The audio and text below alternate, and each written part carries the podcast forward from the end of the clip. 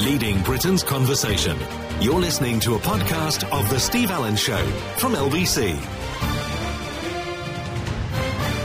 Morning, everybody. Nice to be company. Welcome along to Tuesday, the 3rd of January. So your week's a bit shorter than it would be usually, but you've had a hell of a break. You might as well sort of get back into the swing of it. But I promise you, this morning it is freezing cold. Lots happening on the programme, lots of stories, and we take your texts and emails. 84850 steve at lbc.co.uk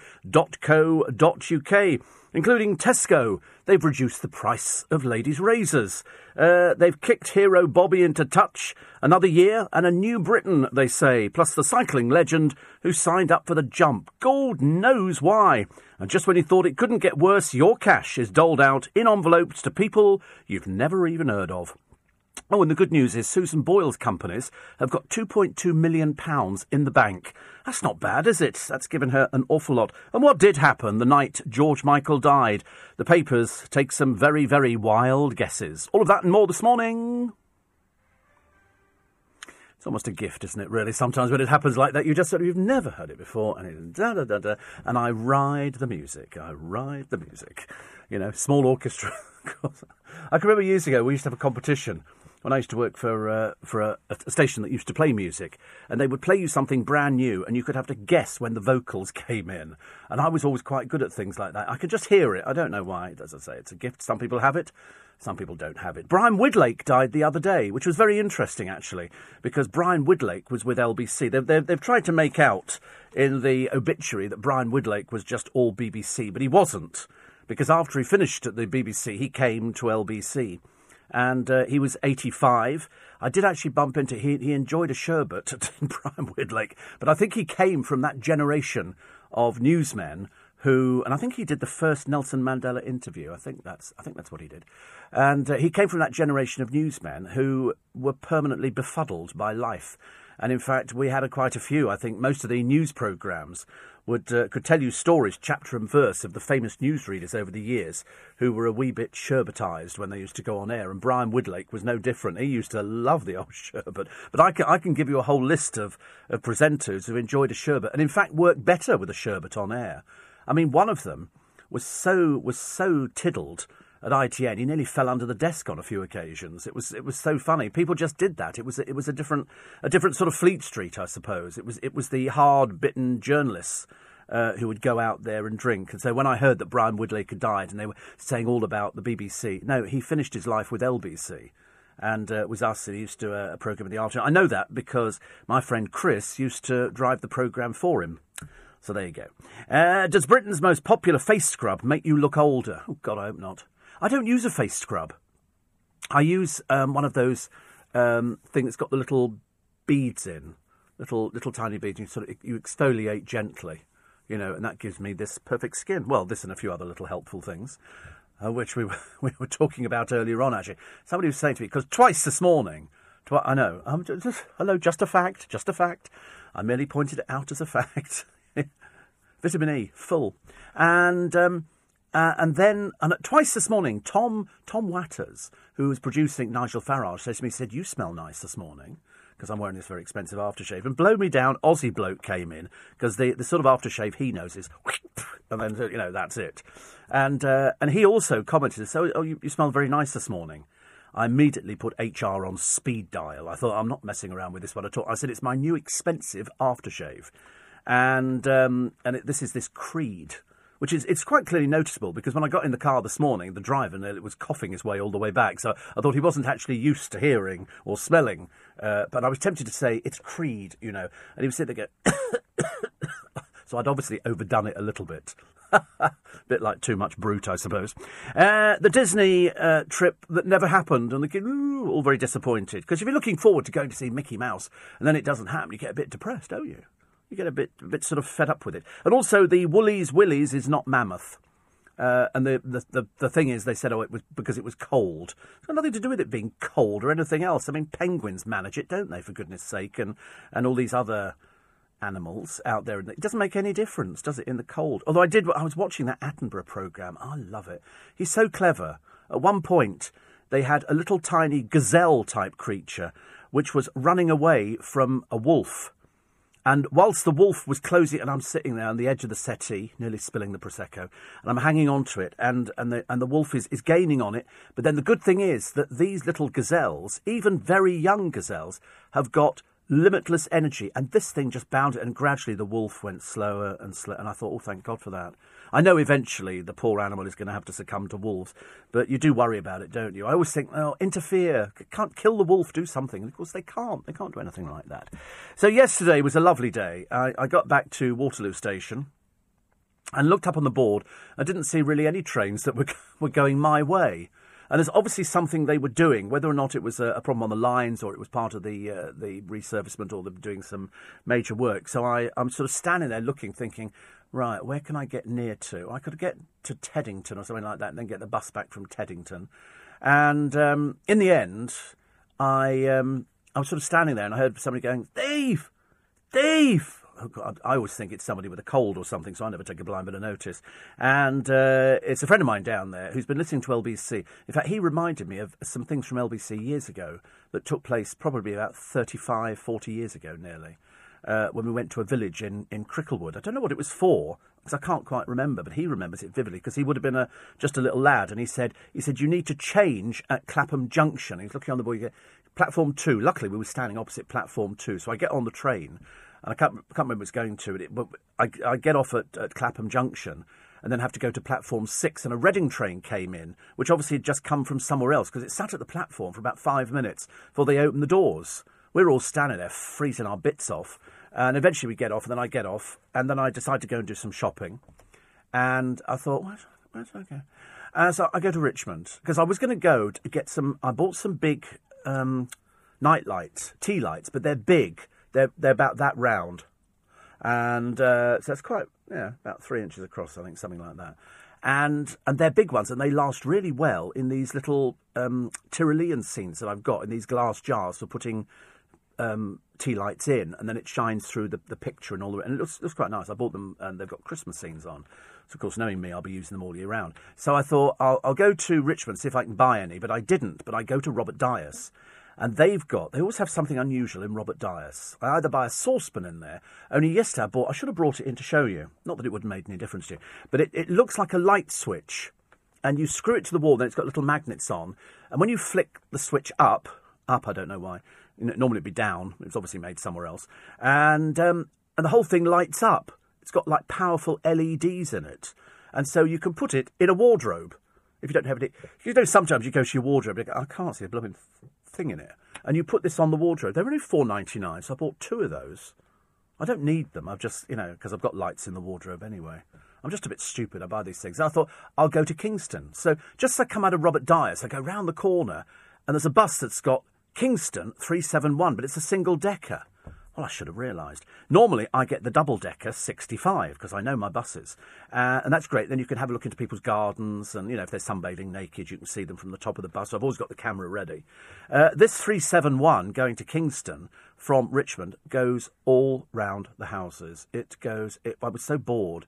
In the end, I wish I bought sandwiches. It was seriously a dull, dull journey. Eventually, when I get off, I thought, well, it better be, it better be open, John Lewis. I don't want to get there and discover it's not. Luckily, it was open. And everybody asks me the same now. Do you have a John Lewis card? Do you have a Boots card? Do you have this? No, I haven't. No, I'm a cash person you know. And so I, I bought the uh, the candles, I'm very pleased with, and a few other little bits and pieces. And then I had an urge for Yoplait. Now, Yoplait is drinking yogurt. It's like, it's thick, glutinous, but it goes down a treat. And I love it in strawberry flavour. I wish they did banana, but they don't do banana flavour. And so I'm looking around the shelves in Waitrose. They don't do it. Well, if they did, I couldn't see it. But what I did discover was gold top milk. Now, the last time we had gold top milk, you remember Kevin brought it in, and I haven't had gold top milk since I was a since I was a lad. And this is Graham's, a family dairy, gold top with cream at the top, and it's a litre bottle. And it's oh, so it's dripping. And it's Jersey, full. Oh, I've got it all over my fingers now. To lick it off. It's um, it's and it's really delicious. And I felt really guilty buying it, so I bought two litres just to really, really make sure that the guilt had set in properly. And it was absolutely delicious. In I haven't actually dared drink a glassful of it which we did when Kevin brought it in because it was ice cold. And I promise you, it was like liquid cream. You could just pour it down your throat, glug, glug, glug, glug, glug. Ugh. It was delicious. But in, in coffee, it's very nice. But I'm tempted. To, it's it's really lovely. So that was my uh, that was my treat yesterday.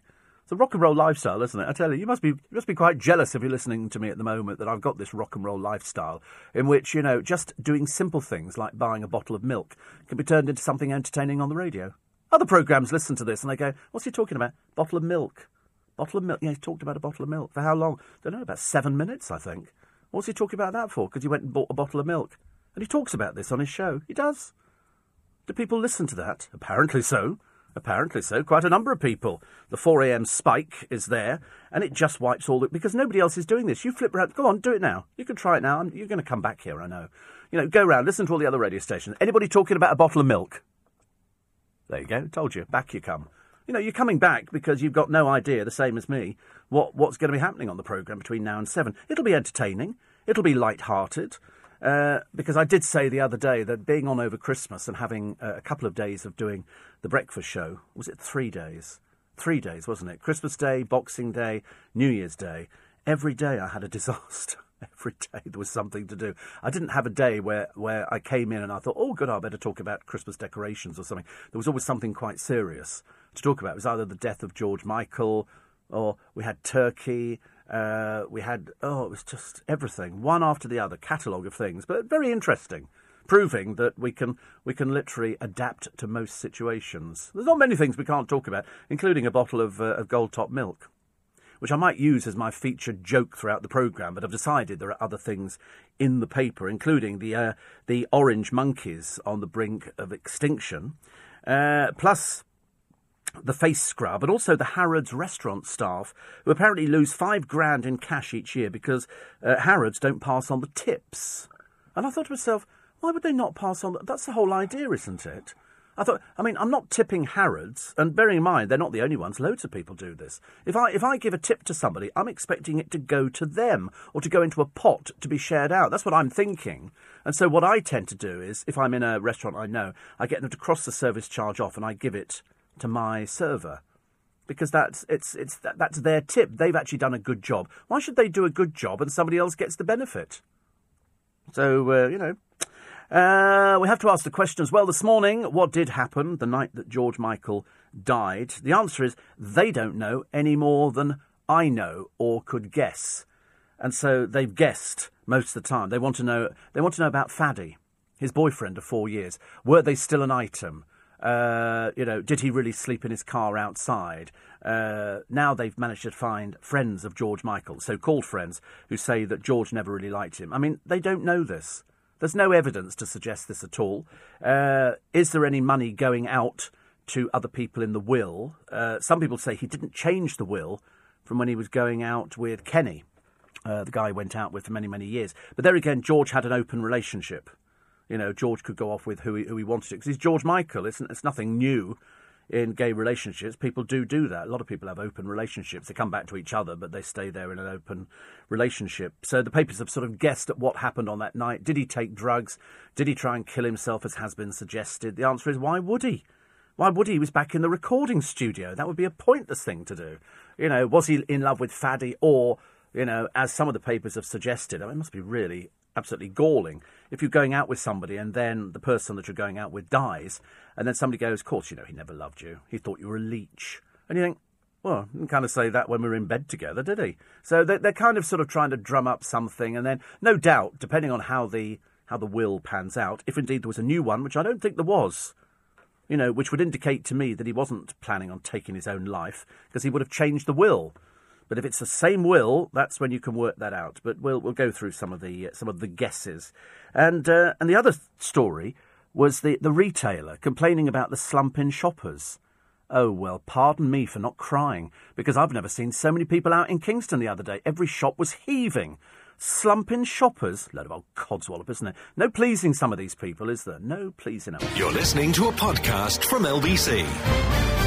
Morning, everybody. Nice to be company. It's Tuesday. Normally we'd be going, it's Monday, got to go back to work. But now we're going, it's Tuesday, got to go back to work. And you're going, I'm not getting up. I'm going to phone up sick. I can't make it. So I've uh, got this uh, this flu virus. Get the rest of the week off. Always works, doesn't it? You don't want to you don't want to go into work on a cramped train. People brushing up against you, probably not smelling as nice as I do, and you know people who sort of sit there and then they get their croissant out, don't they? Oh God, the boring croissant eaters on the train. They've got the cup of coffee in one hand and they lurch, and then they go, "Oh, I've had enough of this. I think I'll do my makeup." And so they start doing their makeup and you think, but you're a man. And they start putting it all on, and then you suddenly realise it's a trans train you're on. You're not just on any old train, it's a trans train, and that makes it marginally more exciting for people. Uh, also, there's a copper who's lied uh, about her partner. He was too ill to go to work, but in fact, he was, he was caught pushing a pram, and somebody caught him on, on video. Uh, unfortunately, his, his partner, a woman working for the same police force, lied. And. Um, and so consequently, you know, they've uh, they fired her, but kept him on, which is always very interesting, isn't it? Uh, food unwrapped. Gold top milk is good for you, better than skimmed. It really isn't. I mean, it's lovely milk. Don't get me wrong, but it's calorie laden. It's so calorie laden. It's ridiculous. And uh, somebody says here, I was told today, obviously by somebody who's a bit stupid, that George left his hairdresser 50 million. No, no. I'm sorry to. Why are people so stupid? Honestly, you do get dumb people. What it had said in the papers more than four days ago was he's left his sister 50 million. How it, nobody's seen the will. Nobody's seen the will. Why do people. I was told today. And you think, by whom? Another Looney Tunes person who just makes up things? Lidl, they do their own version of Yoplait and it tastes just as good and they do banana. Yeah, I've not been in Lidl. I'm sure it's lovely. I'm sure it's lovely, but not for me. But if they do banana one, I might have to uh, to try that. Tom says that's it. I'm heading to Waitrose in Twickenham. I got it in Kingston actually. You'd be better off going to Kingston.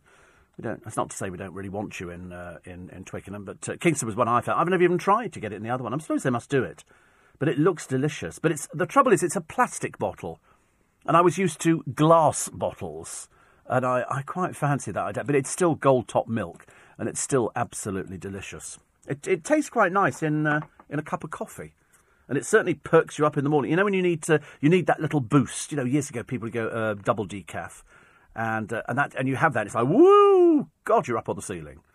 Uh, and it's a bit like that this morning. I'm a bit I'm a bit sort of not not sort of not wired for sound, but I'm certainly cooking with gas. We've got Tom Daley coming in this morning at nine thirty. Looking forward to that. He's probably equally as excited at home going going in to see Steve Allen today. And I'm assuming they put him up in a hotel because he lives, I thought he lived down sort of Portsmouth, Plymouth way, something like that. And uh, so he'll be coming in, uh, doing a few of his interviews, which I'm very much looking forward to uh, talking to him about, and his book. He's got a book out. It's it's one of these books I'm going to get depressed over. You know, it's, they've got pictures of people who are lean, people who are very lean. Nigel Farage, his producer, is very lean. He's a very slim. There's no there's no fat on Tom Watters at all. I mean, absolutely no fat on him. And I look at him and I said to him this morning, I said, what you need to do is tweet a picture of you with your shirt off to give inspiration to those of us who are slightly overweight that if you know if we go for 10 mile runs in the morning we too can have a body like yours but i i need that impetus i need that inspiration it's either that or mr m's uh, producer uh, Dave Marsford over the other side, he's also get. But I, I firmly am of the opinion that there are those people in the world for whom the word fat does not exist. Even if they never did a day's exercise in their life, they would always be slim. They could eat everything because they process it differently. You know, us fat boys got to stick together because, you know, we are people for whom, no matter what we eat, be it three cream cakes or two curries and some Chinese food and Indian food, for some reason that goes straight to your stomach. I don't know why.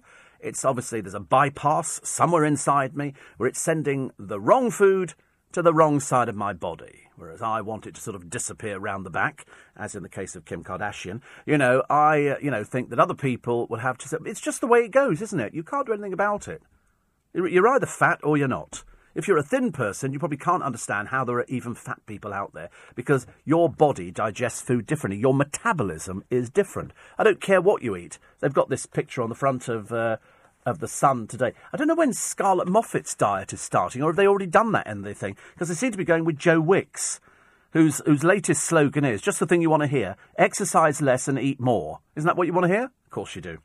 Um, the front page of the Sun is an interesting one because it, it harks back to the honours system, you know, where they hand these things out like jelly babies. They hand them out to people who've donated to the party faithful. And in the case of uh, Cameron's cronies and pen pushers, they say, give him a damn gong. This is the honours system blasted the other day because George Johnny Johnson, 95, took part in the bouncing bomb to destroy the Ruhr Dam and flood the Ruhr Valley and, uh, and thus help in the war effort. He's the last dam buster. He didn't get a gong. Instead, some bloke who donated 900 odd thousand pounds to the party gets a knighthood. There are people who get knighthoods left, right, and centre. It's people who've been good to, uh, to the party, and uh, so they've got them here. I mean, they've got uh, Isabel Spearman, who is Sam Cam's stylist. Samantha Cameron's stylist gets an OBE, giving her an image makeover.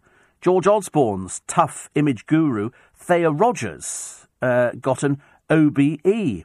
She earned £98,000 a year. Craig Oliver, uh, which is Cameron's knighted spin chief, was branded largely unknown, with a lot to be unknown about. Will Straw, who's sort of, you know, the head of the pro EU Remain campaign, got a CBE despite failure in the referendum. Detective Chief Superintendent Gordon Briggs headed the failed £30 million Operation Elveden, but got the Queen's Police Medal. Uh, David Ord gave the Tory party nearly a million and was knighted for political services. And yet the bloke from the Dam Busters got absolutely diddly squat. Nothing. 95, nothing. He's been very gracious and he said, you know, uh, just having my family around me and things like that, I'm very grateful for. It's an absolute outrage, isn't it? It is an absolute outrage. That's what, you know, they gave to Victoria Beckham. Well, fair enough, you know, she's, she's always in the papers. I don't know anybody can afford her her so-called fashion or her designs or things like that. It's obviously meant for certain people. And then they gave it to Anna Wintour. For what reason? Why did Anna Wintour get something? And the Dam Busters bloke absolutely bugger all, to excuse my French. Uh, Bradley the Eagle, Olympic cycling ace, signing up for the jump. I've got no idea. They've said here he's going downhill. I mean, can't they have got him anything better? You knew that this was a done deal before he resigned because they've got pictures of him and how he might look, so they've sort of dummied everything up. What on earth is he doing the jump for? The programme that has more people who end up being injured than any other programme in living memory. I mean, sure, they could have got him something a bit classier, couldn't they? Appearing on a programme with Caprice Bourret and Lydia Dim and Spencer Matthews, hello, the steroid king. Oh, just takes some steroids here. What? What's Bradley Wiggins doing on a programme like that? Dreadful, isn't it, really? And uh, what else we got here? Oh, there's a hanged pair here. A British couple found hanged in Cambodia. Apparently left a suicide note blaming the NHS. Um, it's it's ridiculous here. They said they've had no help with mental health problems. They said hopefully we'll find peace from depression, bipolar, Asperger's, and the NHS, which constantly let us down. It's very easy to say. I mean, the NHS are stretched to beyond capacity, literally to beyond capacity. Uh, Styles Powell's blast partner, the suicide post hack claim.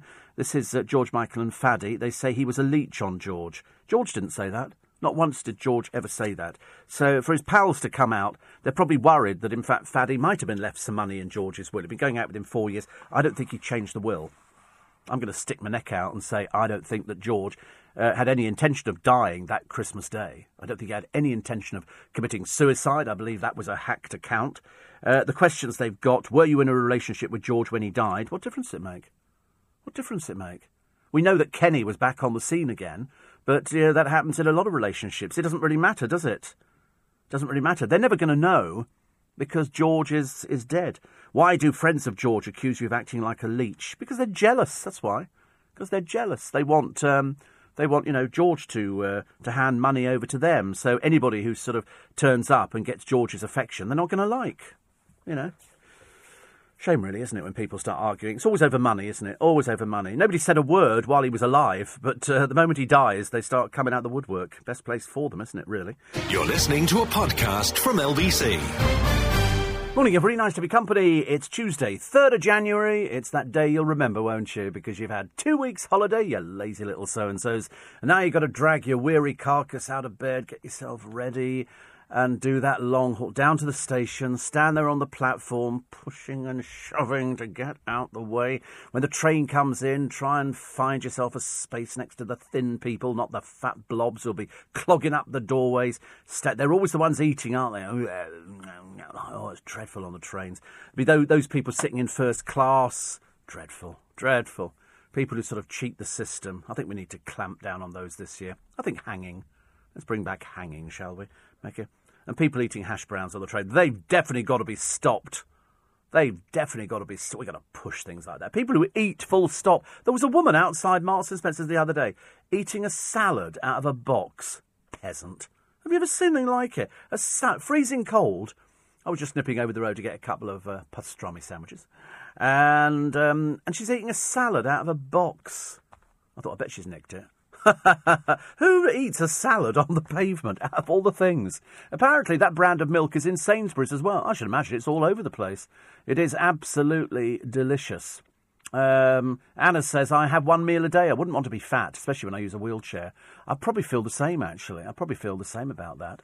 Uh, carnation evaporated milk, says Tony. Uh, just pierce, make a hole in the lid. Oh, no. It's not the same as this. This is gold top. Hello. This is from Guernsey Cows. This is from uh, from Graham's Dairy. I quite like the idea that there's a dairy called Graham's. I think it's quite funny. Advice for you, Twinkle Toes next door, because they've said here how to find the love of your life. And we were talking about this before the programme. And um, uh, today is the busiest day of the year for online dating. Because people who, because now, now we've got rid of Christmas, you don't have to buy them a present, do you? And that's much better. And so you can find somebody new this year. So you can do uh, all sorts of things you know, use up to if, if you're on a dating app, use an up to date picture because once they see you and they discover you don't look like your picture, they're out. They're out completely. So make sure if you're going to start texting somebody, you know, make sure you're honest with them. We, we were having a chat in the office earlier on about about dating apps, and it's it's quite difficult if you're a single person to find somebody to actually date in London. It's probably not the easiest because you're very wary of people. You know, you don't want to sort of pick up the wrong person. Should you do- join a, a, dating agency? You know, would a dating agency be, be the way forward or not? Or do you look on your own doorstep? See, I've always said, don't ever go out with anybody at work, tempting though it might be for some of them. You know, I get hit on all the time. I mean, seriously, I just brush it off. I just, brush it off like that. I say, listen, goodness sake, honestly, nourishment, not punishment. And um, I always use that line. Always works. And uh, but once, once they smelt the aftershave, I tell you, they're like they're like it's like a magnet drawing them in. Because you imagine if somebody smells that, I'm hoping actually Tom Daley is going to say, "God, that's a nice aftershave." If he doesn't say anything, I shall know it's wrong. But just before I go in for the, I shall that last squirt, as they say. Ray the cabbie says, "I want to get into olive oil and drink it from the bottle. What's the right amount? Can you drink olive oil? That sounds awful. It sounds dreadful." He says, "I've been told it's good for you." I don't know. You can cook with it, can't you? Vegetables cooked in olive oil is quite nice. I, I wouldn't suggest drinking the stuff. I don't think you could. Uh, no, I'm not sure about that. Uh, 8485. Huey in Brixton uh, talks about one of those people who's been given an award who got a caution for selling cannabis to an undercover journalist when he was 17. Serious judgment failure. Well, look at the people in Big Brother. Claim to fame, they've either been absolutely disgusting like Sam Callaghan, who's on there. He never, he didn't even win anything. He's just been a total failure, but he made a porno film. Ugh. Really, really disgusting. Really disgusting. And that's so. Hopefully, you'll be kicking him out very quickly, like some of the uh, other people in there. CJ says I could have done with a, uh, a, bottle of delicious gold top to keep me going. I went for a bike ride. Oh, something nice about it. I'm looking at it here now, thinking perhaps I might have just a glass of it. You know, just to sort of keep me going through the uh, the morning. It's going to be lovely, isn't it? Really. But eating on the trains, oh, please, we'll stamp that out. Also, people doing their makeup on trains. I think what we should really do is just go, ah, dirty, dirty, when they start doing it. You don't do makeup on trains, it's not nice. It's, it's a place where you sit down and you read a book or something. Don't start digging out your makeup bag. Go, honestly. About the worst thing ever, isn't it? Really doesn't. I don't think there is anything worse. Even Anna says I think eating in the streets is awful. I agree with you. Makeup on the train is the next one. And people with bicycles, they're a pain, aren't they? God dear. I don't mind the folding bikes, but apparently normal sized bikes, at certain times you can go on the train, and certain times you can't go on the train. And uh, I suggest it be all of them. People who sort of are far too uh, selfish. They go, so you've got a bicycle, ride it. Don't put it on the train and cheat. You're supposed to be fit. Get off there. And they've got, they've got everything, haven't they? They've got the little helmet, they've got the little leggings, they've got the little flashing light, got the little camera, got the whole caboodle. They just haven't got the energy to cycle, so they take the train. Uh, Disney trip crew taking the Mickey. We'll come around a little bit later. And then there's a bunch of old people in the paper today. And um, you have to guess their number of partners.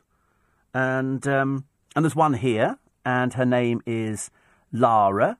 Uh, Lara comes from Uxbridge, and uh, she's got um, a husband of 11 years, a son aged 7, and a 20 month old daughter. And how many partners? One. One partner. That would be the, I'm presuming that would be the husband. Uh, then you've got one here who's, this is marketing consultant Hattie Isaacson from Watford. Uh, she says her number of uh, her number puts some men off, but not husband Paul. Uh, how many partners? 102. 102. And uh, compliance officer Keisha. Uh, Keisha's had three partners. She comes from northwest London. Uh, chef Anne Marie McCann from Winnersh Triangle. I've never heard of anybody who came from Winnersh Triangle. They say it on the train. Winnersh Triangle, Reading. That's where it's on the way down. She's had 35 partners, but by far and away, the uh, the worst one is Alicia. Uh, she lives in Stockwell, and she's had 150 partners. She's only 30. I mean, that's, that's quite a lot, isn't it? Reminds you she looks like she's been around the block a few times.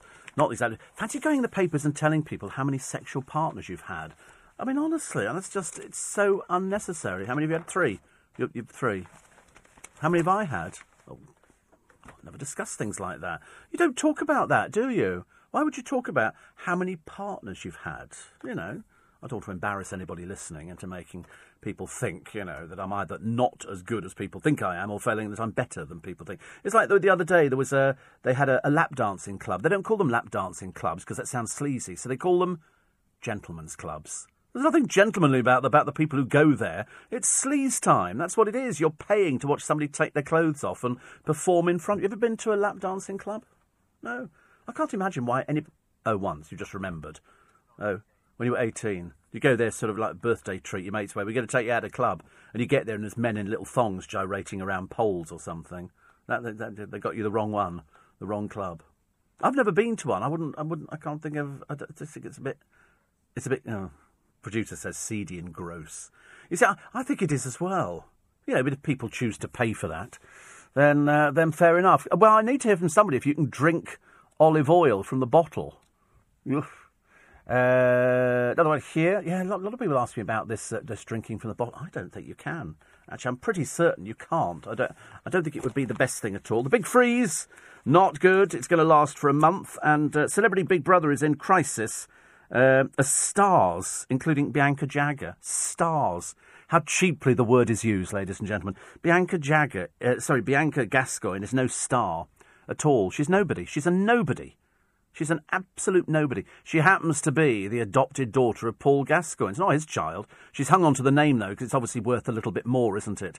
You hang on to sort of the name Gascoigne and people know who you are. And what does she do? She works in a strip club as the manageress or something. Oh, blimey. And she's classed as a star in this country. We've gone that far down the U bend.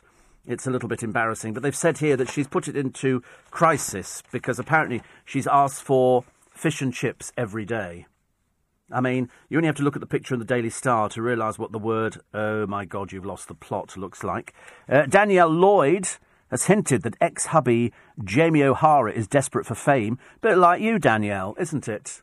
We remember you, desperate for fame, desperate attention seeker.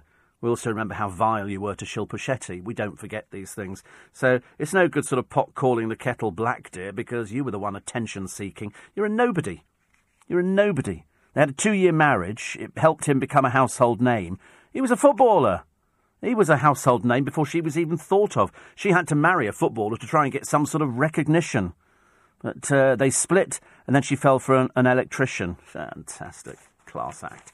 Uh, Wiggo here, and, uh, and Josie Gibson in the jump. And how, how poor old Lydia Dim's going to cope without wearing that much makeup. And have you seen the outfit she's wearing? I mean, this woman's got no sense of fashion. I quite worry about this. She sells fashion. To whom? I've got no idea. Uh, the meltdown fears for George's lover. The Daily Star have taken the opposing uh, thought, and uh, they've said here they fear for his well being. He's not coping with his Christmas Day death. I don't think anybody's coping with his Christmas Day death. I really don't. I think it's uh, very sad. And here's Holly Willoughby on the beach with her husband, who could do with toning his body up a little bit. He's uh, he's the producer of that ghastly celebrity juice, uh, little little Dan Baldwin. And although they've now started calling him Daniel Baldwin, it's been Dan for ages. Now it's Daniel. And they were on a beach kissing with a photographer in front of them. Also wearing the obligatory man shorts. There's something naff about man shorts. Tom Daley's got it right. Speedos. Speedos are the way forward. Why would you want to wear shorts? It's really naff, isn't it? Shorts. Ooh, what do you wear shorts? Why? Because I look ridiculous in speedos. Well, I look ridiculous in speedos. You look pretty ridiculous in shorts. Uh, children in tears as holiday is axed. Oh, I'll tell you about this story in a moment. It's uh, children wept.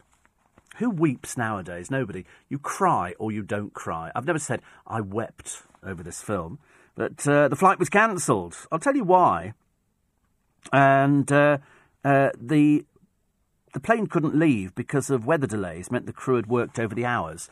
So, I mean, I would have thought that the parents, only holding my hands up here and thinking out of the box, would have been very grateful that the crew were not working over the hours. Can you imagine if the plane had crashed with all these children? The parents would have been the first ones to go, well, they shouldn't have been working over their hours. So what they do is they, they pull the plane, say the crew are working over their hours, so they're not going to be flying.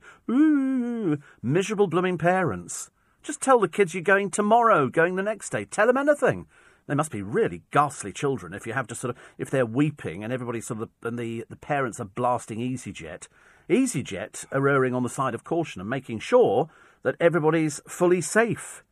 You know, and you know, at the end of the day, they've apologised and says, uh, you know, I'm sorry if you were impacted by the cancellation, but you know, you've got to think about the safety of everybody. But it's selfish parents, isn't it? You feel like saying, I tell you what, take your money and sod off and go somewhere else.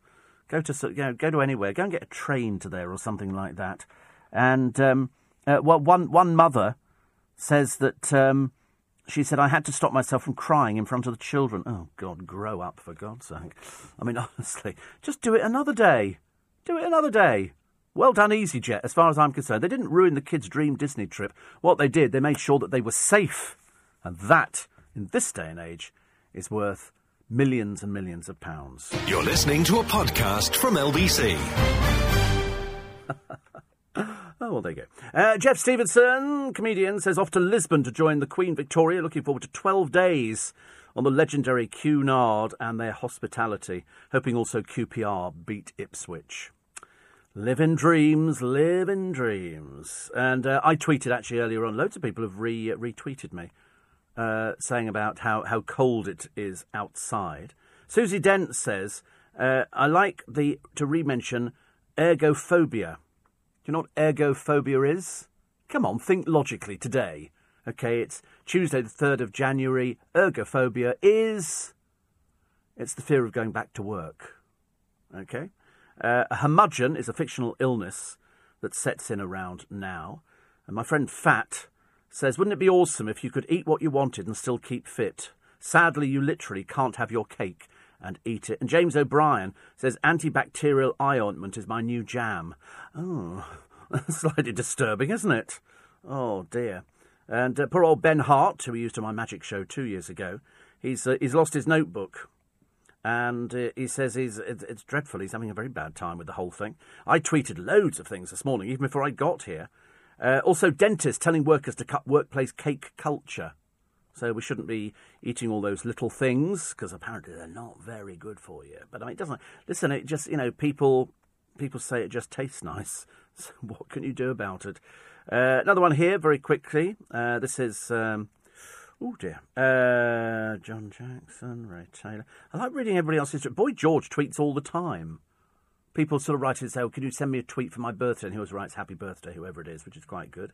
And uh, Owain Wyn Evans, he said, good morning, minor darlings. He said, freezing. I told people that ages ago, hours ago. Freezing, freezing, freezing out there. But uh, a nice day for going for a walk in the countryside. Uh, there's um, a McDonald's worker branded McFatty by customers because she was. She had the last laugh after shedding six stone. And so she's now a hairdresser and she says she's finally got her confidence back. But obviously it had the desired effect. You're fat. You are McFatty.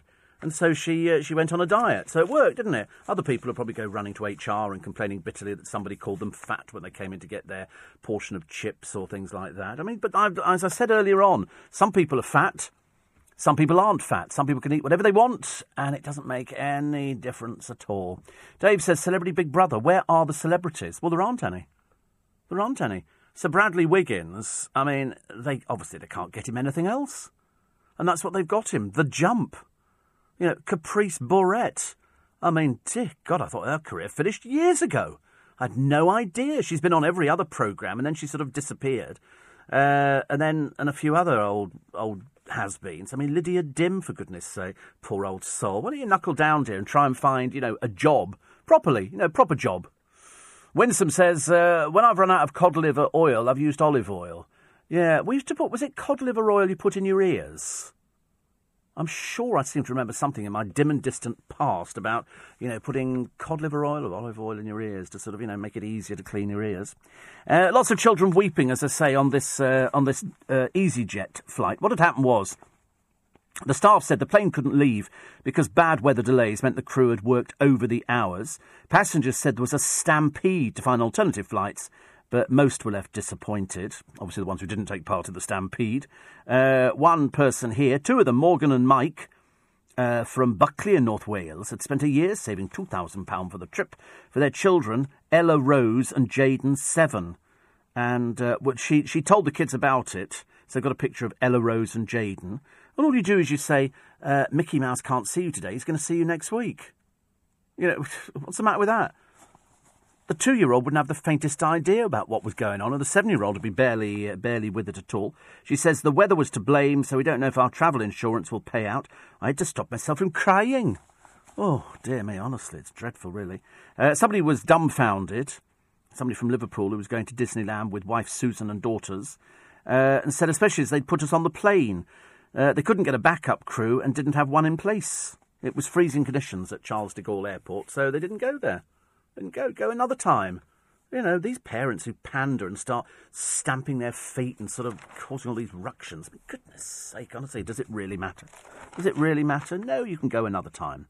Uh, oldies are battling for the top title. An almighty battle of the oldies is looming.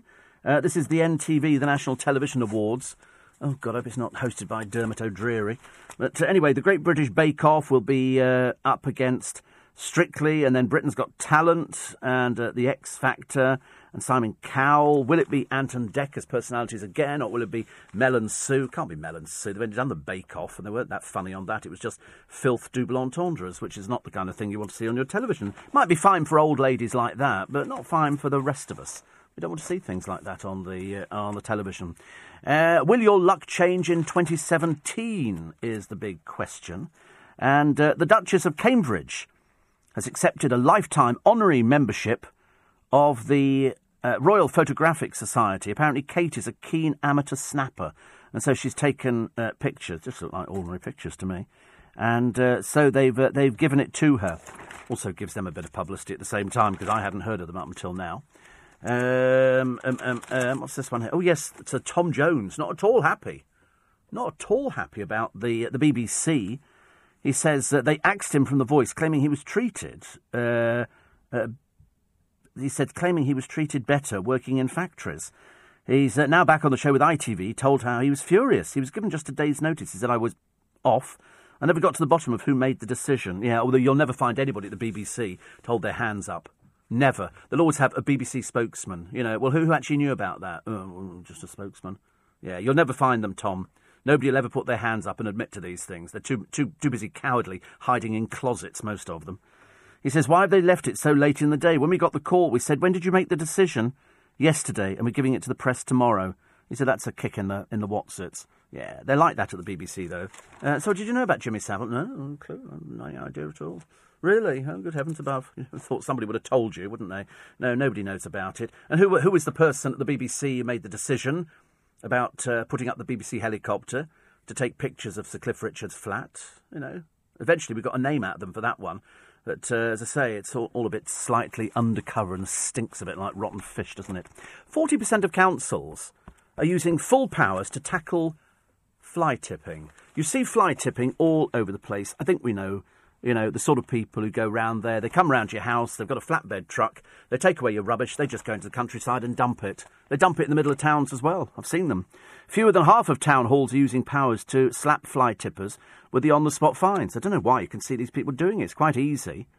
You know, all anybody has to do, you see somebody with a flatbed truck with a load of rubbish. I mean, Thaden Boys, it's disgusting. Croydon, South East London, sofas and toilet waste, you know, dumped all over the place. And they don't do anything.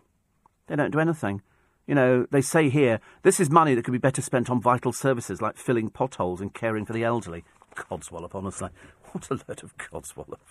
They do talk garbage, don't they, councils? And so it's like the, uh, the councils the other day. We discovered it was only, is it 40% to actually prosecute people for misuse of the blue badge? In other words, fake people using a blue badge. They're using it. Oh, it's my mother's blue badge. Why are you using it? I'm getting some groceries for it. You're not entitled to. These people are crooks. These people are absolute out and out crooks. Terrible. They should be sorted out, but they don't do anything about it. I tell you what, I, each each council council should have somebody devoted checking blue badges. And you go and find a road where they park, and uh, and you just go and check. So who's this blue badge? Hello from the council. Okay, and if you uh, if it, it turns out, you make sure you've got a police officer with you. Take away the blue badge. Simple as that. Make them apply for it all over again if they think they're actually genuine. But unfortunately, so many people now, there's a huge amount of people who misuse the blue badge. So much so that even our local Tesco have had proper signs in the car park do not park in the disabled bay. It doesn't make any difference. The thick people who live around there uh, go and uh, park in the disabled bays. Ghastly, isn't it? Really, ghastly, ghastly, ghastly. Uh, oh, it's the same picture of um, of this little two-year-old and the seven-year-old who didn't go as children were left in tears because they cancelled uh, the Mickey Mouse trip for safety reasons. As far as I'm concerned, safety reasons wins hands down. I couldn't care less, you know, about anything else. I'm only interested in safety reasons. There's a lovely picture of uh, an orangutan here, uh, and when they're babies, they're absolutely cute. They're gorgeous. I'm not saying they're not cute all the way through their lives, but this one is haunted by the killing of his mother, so they've given him a teddy for comfort, and he's one of the lucky ones. Um, he's he's little tiny thing here. It's a, a little bit of a replacement, but he takes a gorgeous picture, and you look at him and you think, that's so cute. They're so cute, and now they think they're on the brink of extinction. And the teddy becomes like a surrogate mother for him. And you would give money if they did an advert on the television for baby orangutans who need money. I mean, I know that there are lots of places that look after them, but when you actually see the picture of this little one in the papers today, you'll be going, oh, they're cute. We like orangutans or as the producer calls them, orange monkeys, which is nice actually. Uh, passengers fled a train carriage when a woman scorpion escaped. A woman scorpion? It was uh, in an ice cream tub when it did the runner. The London Edinburgh service stopped at Peterborough for a search by the police, who took it to a pet centre. One traveller tweeted, Scorpions off the train, passengers can relax. What sort of idiot takes a scorpion and an ice cream thing on a train? What sort of thicko is that, for goodness sake? And Tesco have cut the price of women's razors to bring them in line with the men's version. Why women got charged more, I can't imagine. The more sexist thing you'd be hard pushed to find. Why? Because it's a pink razor, ladies and gentlemen. Good heavens. Good heavens above. Well, just wrap a pink plaster around it. You girls, you're being ripped off. Tesco at least have, uh, have made some sort of inroad to it. But about time all the other manufacturers tried it as well. That'd be a good thing, isn't it? 84850 steve at lbc.co.uk. It's Steve Allen's Early Breakfast, coming up to the news at 5. The big freeze to last a month. The army under fire for the girls' makeup ad. Uh, Woolies Willies are not mammoth. Uh, the cop, so, cop sacked for lying for a sick partner. Um, uh, also, Susan Boyle's company has more than £2.2 million in the bank. She never needs to record again, please God. The retailers woe over the slump in shoppers and uh, 27p a minute for getting the train to work. You're listening to a podcast from LBC. Morning, everybody. Tuesday, 3rd of January. I know, I know you've dreaded this day, haven't you, for ages and ages. Why? Because you got to go back to work today and you've had a nice break. It's been a nice holiday. For many people, though, they've worked over the festive season, the people who worked on the trains, the people who worked on the buses, the people who've been delivering the food and the milk, and uh, the postman and everybody else. But for the rest of you, it's a case of feet up. Oh, bliss, isn't it? Two weeks holiday. About the longest I think we've ever had, although I'm sure it might have been uh, longer at some particular point. Uh, blue badges, Steve. You are so right. Blue badge holders park near the station in in posh Wallington. I watch them every day. They come back with heavy shopping bags. You know, some of them are so young and fit, they can't be the badge holders. No, I don't. Uh, I don't believe that many of them are. It's been my, my bugbear, surprisingly, for quite a number of years. And then you get people who write you saying, "But of course, just because you can't, um, you know, see somebody's disability doesn't mean they are." No, I, I can see quite. If somebody can run over the road, they are not disabled. That's not disabled. Disabled is that you only can use the blue badge because you can't do more than what is it, twenty-seven yards or something like that. These people run. They run. It's disgraceful. It really is. It's abuse, and you know because we've seen the television programmes and the sort of people who are abusing them. Uh, you know, have been doing it for ages, and then they get caught out, and then they suddenly realise. I told you, I've seen a, a flower seller using a disabled badge every every day. Uses it. Nobody disabled. They're hugging, look, hugging. Might be hugging as well. Hugging flowers around and everything else. Susan Boyle's company has more than 2.2 million pounds in the bank. So she's obviously spent a bit because it was only a few years ago she had four million. Now she's dropped down a little bit. Perhaps one of these days we'll, we'll find out the truth about Jordan uh, and the 35 million. Or some people say she's got 50 million in the bank. I don't see how she can possibly have 50 million in the bank. If she had 50 million in the bank, she'd be doing something a little bit better than having to do loose women. It's like I shouldn't imagine that poor old Coleen Nolan's got much in the bank. She's having to do uh, so called celebrity Big Brother. I've got no idea why. You know, saving the marriage would have been the, uh, the best thing to do, would it not? Uh, Steve, whilst you're on the subject of dumping rubbish, I like Tom Jones, but the voice was garbage, says CJ. Thank goodness it's gone. I never saw it. That funny? Out of all the programmes that I could have watched on the. Uh, on the television, the voice was never anything that I was interested in. The idea of people sitting there with their back to somebody singing, I quite, I saw that. I understood how that worked. But then you sort of turn around and you see the person singing it. And I saw the Australian version. That was, that was quite good. That was a few years back of The Voice. I saw the Australian version. And that was okay. There was a kid on there who was a, who was a very, very good singer. But where do they go to? I don't know where they all disappeared to. Because once you've got the winner of The Voice in this country, or Britain's Got Talent, and it seems to be roughly the same kind of thing, Britain's Got Talent is the same as The Voice, and they've got other acts in there as well. It's the same thing, though, still owned by the same company. And uh, we seem to like this, but it's the same people, isn't it, coming back again? So they go, oh, you weren't very good this year, come back next year. So they pop back next year to make next year's programme, and, and they're still as bad as they were first time round. We've seen the most awful people on the programme. It's just, it's, um, it's, a, it's now a programme for freaks and people who are delusional, people who think that they've actually got some God given right to appear on our television because they can sing. And as it turns out, most of them, they can't sing. You know, so now we've got the X Factor. Who was the winner of the X Factor? Have we had? Uh, has it finished? Have we got the winner of the X Factor? I don't know. I couldn't tell you anything. I just know that they go on tour, and then you've got that poor old has-been Stevie Ritchie, uh, who's appearing on Celebrity Big Brother. For, for, what reason? Not a celebrity. He's just obviously he's got an agent who goes, listen, he's really good value. He was never good value. He was never good value. Hilarious when he took up with that poor old Chloe what's her face you know, how to kill a career stone dead. I don't know where they're going from here. Nowhere, I should imagine. Uh, Malcolm says, We're not listening to LBC for the last few days. I've been watching back to back episodes of Can't Pay and Interceptors. Uh, the rest of TV was rubbish. Yes, I mean, if you could, I mean, I think the can't pay will come and take it away one is is brilliant. I would have thought, Steve, that if the EasyJet flight had been grounded due to bad weather, the crew had been sufficiently rested to continue once conditions were favourable. No excuse, says Dave. No, no, they're not allowed to. They can only do so many hours. And it's not a case of sufficiently rested. They have to have so much in a 24 hour period. So this actually took them over. So that's why. So they, they, they could continue once the conditions were favourable uh, and once they'd been suitably rested because they'd done their maximum time. So they didn't have a spare crew. That was why. Uh, it's nice to point out the obvious, isn't it? And uh, Steve just finishing work on nights out on southern trains. Do you know, it, it must be southern Railway who really can't run trains because I'm on Southwestern and I don't have any complaints at all about Southwestern.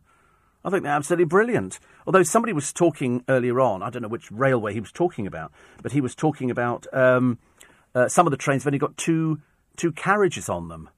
well, I don't know where, he's travelling because round my way, I don't think I've ever been on a train that's anything less than eight carriages.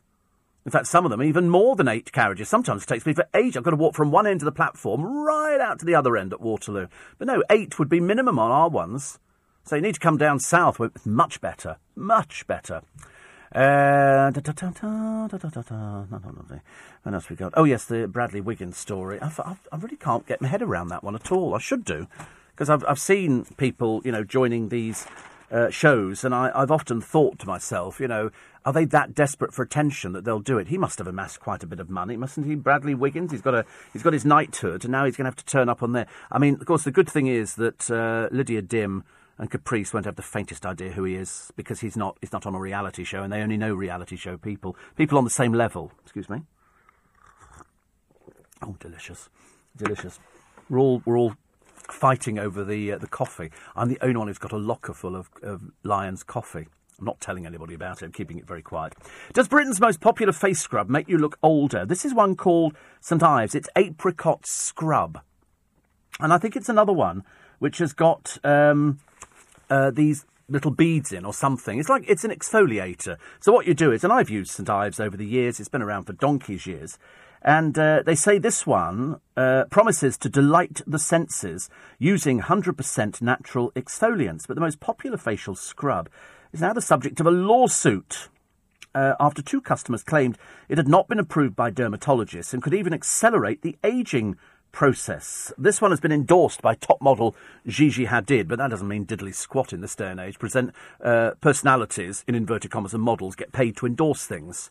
You know, they, they sort of, you probably find she doesn't use it, or maybe she does use it, but they get paid to endorse, so that's why they say it. I wouldn't suggest anything that Gigi Hadid said would make any difference. This stuff's been around much longer than that. Uh, St Ives apricot scrub is marketed as being dermatologically tested and has been endorsed. Uh, but lots of people here say the formulations of the American and the US scrubs varied, but were unable to explain how walnut shell powder is listed as the second ingredient in two of the three UK versions and the fourth ingredient to the third. It's Unilever and says we do not comment on pesting litigation. For over 30 years, consumers have loved and trusted the St Ives brand to refresh and revitalise their skin. We stand by a dermatologically tested formula. Of course they would. It's basically saying, listen, go away. Go away. We're still going to sell it. It's, you know, it's good. People use it all the time. It's like calamine lotion. Uh, I love it, actually. Um, two make great uh, Christmas presents, uh, says Ian. Apparently, traffic wardens around here police the blue badge tightly, do they? Well, how do they know? How do they know? I don't believe anybody polices it. David Sutton says, um, no, no, the conditions were favourable, no excuse. No, it's got nothing to do with the conditions. The conditions are absolute. David, you're missing. I know you're in Sutton, but you're missing the point. That the point is that they'd done over their hours. They, they'd, they'd worked too long. If they'd taken the plane out, that would have been over their hours, and that's illegal. Okay, so it doesn't make any difference what the conditions were. The conditions were the plane was grounded because it couldn't go, and had they taken the plane out, that would have taken them over their hours, so the plane did not go. Okay, so not, you know, no excuse, plenty of excuses. You know, it makes more sense, doesn't it, if you understand the, the situation? They cannot do it because it takes it over their hours. And over their hours means that it's illegal to fly like that. So you've got a crew, including probably the pilot, because they've all flown before, uh, who are doing more hours than they're supposed to be doing, and they're supposed to have a longer rest gap in the middle. So, in other words, go go get another plane. Okay, that's what I'd be telling people straight away. Uh, Adam near Andover, or in Andover. Good Lord, I don't know anybody lived in Andover. Says, I think you'd be amazing on Celebrity Big Brother. You'd win it. I wouldn't ever do it. I wouldn't be remotely interested in, and I'm not a celebrity, so that would be a bit well, like the other people I realise. But no, I'm not remotely interested uh, in anything. Oh, my my screen over here has now changed from my clock. Have you changed it over to something? Hmm. Get the producer to look at it because I've, i am missing a clock in the studio this morning. Now I've got time zones and everything else. What's that? What have I got there? Don't want that, do we? We just want the uh, the clock. I don't know where, where the clock is. Big clock. Ah, that's it. Oh, that was simple, wasn't it? That was easy for you. Look at that, honestly. You'll be charging extra for that. That's good, thank you. It's five thirteen. I just thought I'd mention it quickly. Uh, do you tip in restaurants? I know it's an old it's an old cliche. I'm, I'm, not really interested in the answer because we all tip in restaurants. I've never heard of people who don't tip in restaurants, and yet strangely enough, you tip your hairdresser, you tip your milkman, you might give your postman a gift or something like that, and you don't tip the person in the supermarket who packs your bag. Why do we not do that? Why, why, why do you not tip the, uh, the flight crew on a flight? Why do you not get off and go, and there's a, there's a pound for your trouble? Yet you tip a taxi driver. You don't tip the bus driver. You don't tip a conductor on the trains. You don't go through the barrier and go, pound for you each, thank you. You don't do that, do you? Why? Why are there only certain places that get tips? And then if you go out to a restaurant, you tip from somebody bringing your food from there to there. It can be a matter of 10 feet. And yet for some reason we tip them because they come and say, do you need anything? And you go, well, no, just tell me where the bar is. I'll go and get the drink myself. You're expected to pay 12.5% for somebody doing their job. I think the tipping has got out of hand. In America, it's terrible. It's literally tipping on everything. Go to certain clubs in London, you'll be tipped, uh, charge a tip on every drink. That's how it works on cruise ships. Cruise ships exactly the same, exactly the same. It'll be, you know, a case of you're expected to tip or you tip at the end of the voyage. Most people go a tip at the end of the voyage and then skip off the uh, the ship as quickly as possible. Eight four eight five oh steve at lbc.co.uk. And um, a lot of people telling me about the. Uh, sort of the, the great television programmes not. It was it was quite poor actually on television, wasn't it? Really, it was. In fact, it was uh, very, very, very, very poor. It was camphorated oil you put in your ear, says Rachel. No, it wasn't. It was olive oil. It was definitely olive oil, definitely in your ears. I've never heard of camphorated oil. What the dickens camphorated oil? No, no, olive oil you put in your ears to soften up sort of earwax, I think. That's how it worked. Uh, what else? Uh, the George Michael story running in most of the papers today, and the, the advice that I gave you yesterday, which only makes the papers today, which is an official NHS advice: don't go to A and E unless you're dying. If, of course, you you are dying, you're probably never likely to make it to A and E. But it's it's an interesting thing, isn't it? When you go in A and E, and the people have been sitting there for what looked like days, and they sit there because they're waiting for free medicine, and they might just have a cold or a cough or a sneeze or I just straight sprained my little finger. Go home, go home. Stop wasting our time. That's what I would do. I'd be sitting there going, sorry, as they walked in the door of the hospital. Sorry, what are you here for? Uh, got a bit of a cold. No, we don't deal with colds, thank you. This is a hospital. Okay, off you go. Go to the chemist. Go and get some of the chemist. No, they're looking for, for sort of prescriptions. I don't know why and uh, so they don't want A and E held up by people, and people do hold up A and E. You're listening to a podcast from LBC. Tuesday, the third of January. It's great, isn't it? We're racing through January already. I bet you're pleased. I know, well, I thought you might be because uh, having spent all that money over Christmas, and I did say to you it'd go by very quickly. Christmas. We have the nice lead up very shortly. The uh, the trees will be taken down, the lights will be switched off, the decorations packed away for another year. And uh, we'll go, well, that was good, wasn't it? But a little bit short. Not for many of you. In fact, it seemed to go on forever and a day. Many of us thought it was just a normal day's normal day's work for a normal day's money. But uh, we will be taking down twelfth night. They come down, which is the sixth of uh, January. So what are we up to today? We're up to the third today, so you've got three more days. So Tuesday, Wednesday, Thursday, so Friday. So as long as you've turned the lights off, you're okay. Otherwise, it's it's bad luck for the remainder of the year. And so I, I would do it Thursday. I think I'm going to take take the I'm going to turn off the lights on Thursday and then just put put the tree outside for the council to take away. And they can't. Has been very good. You know, we haven't lost any. Um, any sort of um, um, needles or anything like that. Normally, you brush against it and a shower of needles, but this year they were really much much better. And it was on a little wooden base. Didn't even need to use the uh, the stand that I had on a little wooden base where they just put a hole in and plunged it into the hole and uh, it was it was lovely. It stood up and nobody's knocked it over. Seems to have survived quite well. Two sets of lights on, so three thousand lights on the tree. Next year might go for ten. I'm like that actually. Put the more lights on, the best. And uh, and then you just sort of sit back and go, here we go for another year. Here we go for another year, and hope that you know if you had a bad year last year, that this year coming up is so much better. Oil of cloves for ears, good for toothache, says Mike in Sevenoaks. I wouldn't put oil of cloves in your ears, definitely not. I definitely wouldn't put that. Good God, no. That's uh, that's uh, menthol, isn't it? That would be terrible for your ears. That's why it was always olive oil. Never oil of cloves. Never. Good for toothache, but uh, the only good thing for a toothache is a good dentist. Uh, Mick says, I never leave a, leave a tip if there is a, a service charge or a miserable server. Yeah, I mean, I, I could understand that. All you're asking is somebody to just do, you know, what they're actually paid to do, which is if you're if you're a, a server, then you're you're paid to deliver food and to take the order. In uh, in some of the restaurants I've been in, the staff have been perfect, but that's what they do. June says Uh, Uncle Norman used to drink olive oil from the bottle, put salted peanuts in a bowl, pour on olive oil, and eat them like cereal. I should point out that he had dementia, and once Auntie started locking doors, the problem was solved. Doctor said it wouldn't cause any harm, but it wasn't a great idea.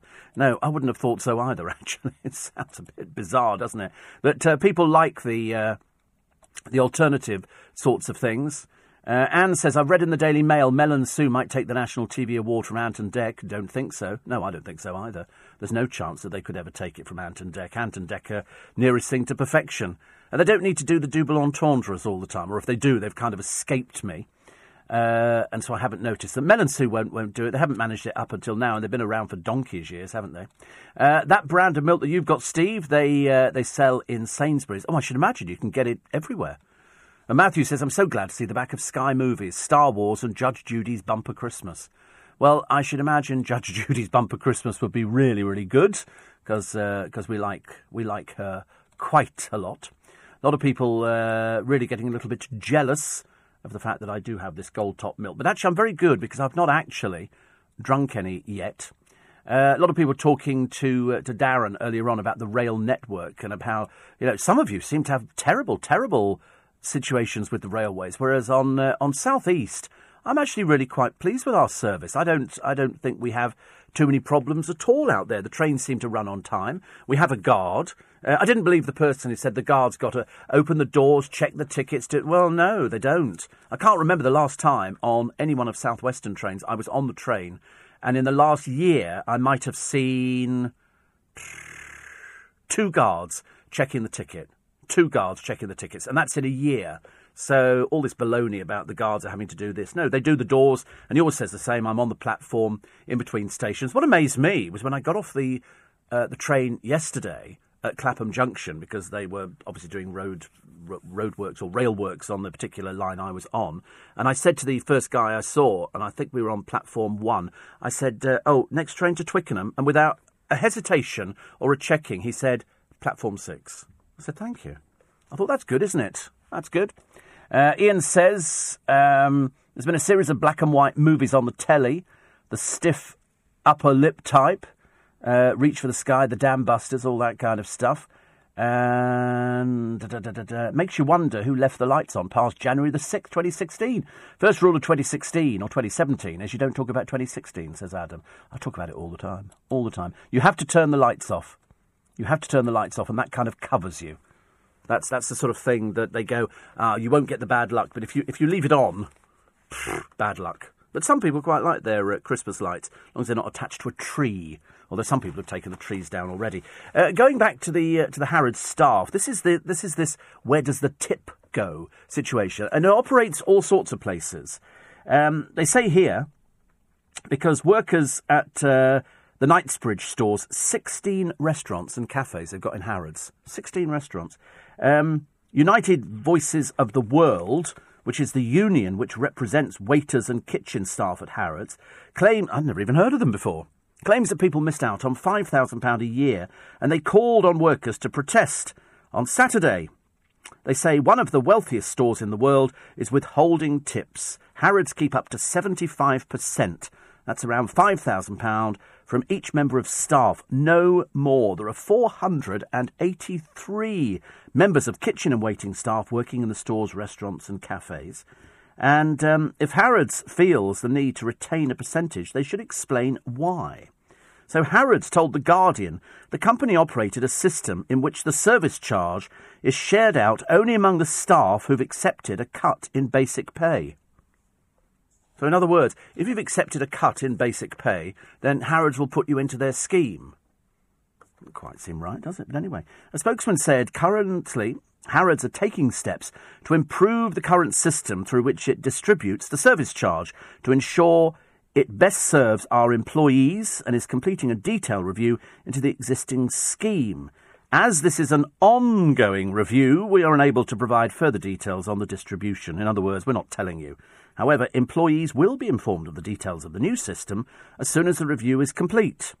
So, in other words, uh, so if, if you accept a drop in salary, then you can be included in their scheme and you can get the tips which are intended for you. Well, my advice is that if you get there and it's perfectly legal to do, You might have to give your name and address, but it's perfectly. legal. You don't have to pay a service charge.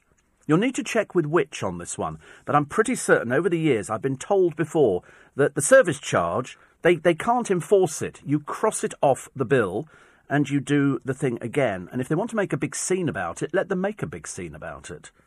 Because you don't have to pay a service charge. As long as you. They might ask for your name and address, in which case, give, the, give your name and address. Give your name and address. But you don't have to pay it. You can. I, I, I always say, don't put the service charge on the bill. I'll pay separately to the to the waiter. That's the whole idea. If I think the waiter's been good, I don't want to compensate for a bad waiter or a bad waitress. Can we just call them waiters? Makes it easier, doesn't it? We know what they mean. Waiting staff, you know. And, uh, and so that's that's the, that's the sort of you know the way it goes forward, as far as I'm concerned. All this sort of compulsory twelve and a half percent for doing what? For bringing the food from there to there. If I decide somebody's good enough, I'll pay them. I'm not paying you extra money. It's like, you know, you have a service you sit down and there's four pounds on the bill straight away because you've had bread. I don't want bread. Would you like water? Oh, that's extra. No, I don't want it. In fact, actually, I'll go somewhere else. I'll go somewhere else to eat. It's much easier. Uh, the question in a lot of the papers today what did happen the night George Michael died? The answer is nobody knows. There was no CCTV inside his house. Um, and uh, the boyfriend, Fadi, has said that he spent the night of the singer's death sleeping in his car. We don't know if they'd had a, a fight or a bus stop. We don't know. We just absolutely don't know. So, why was he alone on the night he died? Well, because he liked his own company. I thought that was fairly obvious. George Michael had spent a lot of time by himself. Why didn't he go to midnight mass? Because he didn't always go to midnight mass. Was he depressed or suicidal? He might have been a bit down. Sometimes taking drugs makes you feel a bit uh, a bit bad. They asked the question, "Who is Fadi?" Doesn't matter. It's his boyfriend. What's it got to do with anybody? Also, was he still taking drugs? And then that big question who's going to get his fortune? Well, if he hadn't changed the will in recent times, I should imagine the majority of it will go to his ex boyfriend, who he was with for something like 17 years. Uh, the other story, which is in the papers today, which is tragic this girl of 11 has died following a hit and run, which also killed her 12 year old cousin. And uh, in fact, I actually thought I was looking at a picture of the mother in the paper today, but it turns out to be uh, this young girl, 12 years old, called Helena. I've never seen so much makeup on a 12 year old. Seriously, I mean, we were sort of look looking, I thought perhaps I've got the wrong picture here. And so one was hit and killed straight away, and the other one died in hospital. Uh, I believe they are questioning people. They're still looking for various vehicles. They seem to have found a number of vehicles, but they're still looking. And then the uh, the police need your help as well, if only to uh, alleviate the grief which the parents are obviously going through at the moment. So we'll come back to that one also. And, and will Wiggo be the latest celebrity to suffer the curse of the jump? He must be desperate for the money. Can't imagine why he's doing it, honestly. It's, it's got the worst lineup of so called celebrities on it. Most of them aren't celebrities, but there again, Celebrity Big Brother should be renamed Celebrity Has Beens because they're all just absolutely dreadful. You're listening to a podcast from LBC. Uh, morning, everybody. The taxman could start sharing your records with town halls. Oh, God. Always puts the fear of God into everybody, doesn't it? You have to mention those those fateful letters, HMRC, and immediately people go, we start hearing all the adverts. Have you filed a tax return? Have you? T- oh Lord, honestly, uh, the fly tipping crackdown is rubbish. Councils are bone idle. Bone idle. They don't do anything about the blue badge abuse, and they don't do anything about fly tipping. Can you believe? Newham here in East London issued 135 on the spot fines between May and the end of the year. Southwark, nothing. Nothing in Southwark. Perhaps they don't have fly tipping. Uh, meanwhile, Birmingham. Oh, Birmingham must have loads of fly tipping going on. How many on the spot fines did Birmingham issue? None. Nothing at all. Uh, Manchester issued 19, and Liverpool, my God, I mean, the whole of Liverpool must be a fly tip. One one fly tipping handed out. Of 302 councils who responded, only 118 actually handed out any fixed penalty notices. Ridiculous, isn't it? And the, you know, every time we have it round our way, we've had travellers who've dumped rubbish, which has taken literally weeks to remove. As I said before, I think people should pay.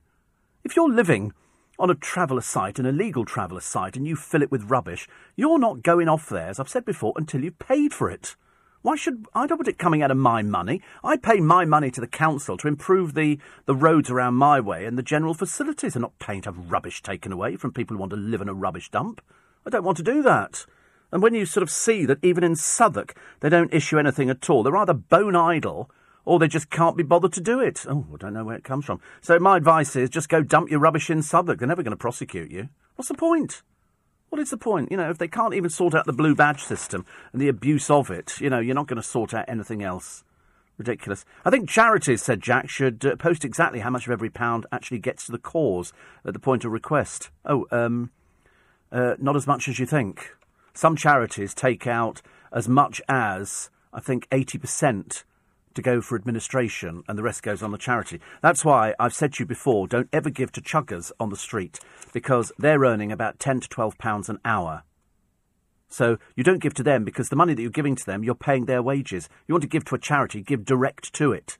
They're still going to take money out for administration. That's why charities are rich. Go online, find out how much you think charities are worth. Biggest charity is the National Trust. Rakes in hundreds of millions. Seriously, every time there is a disaster, lots of charities start appealing for your money. They've got millions and millions and millions and millions, as Nick Ferrari would say, squillions of millions in the bank. They're just topping up the coffers.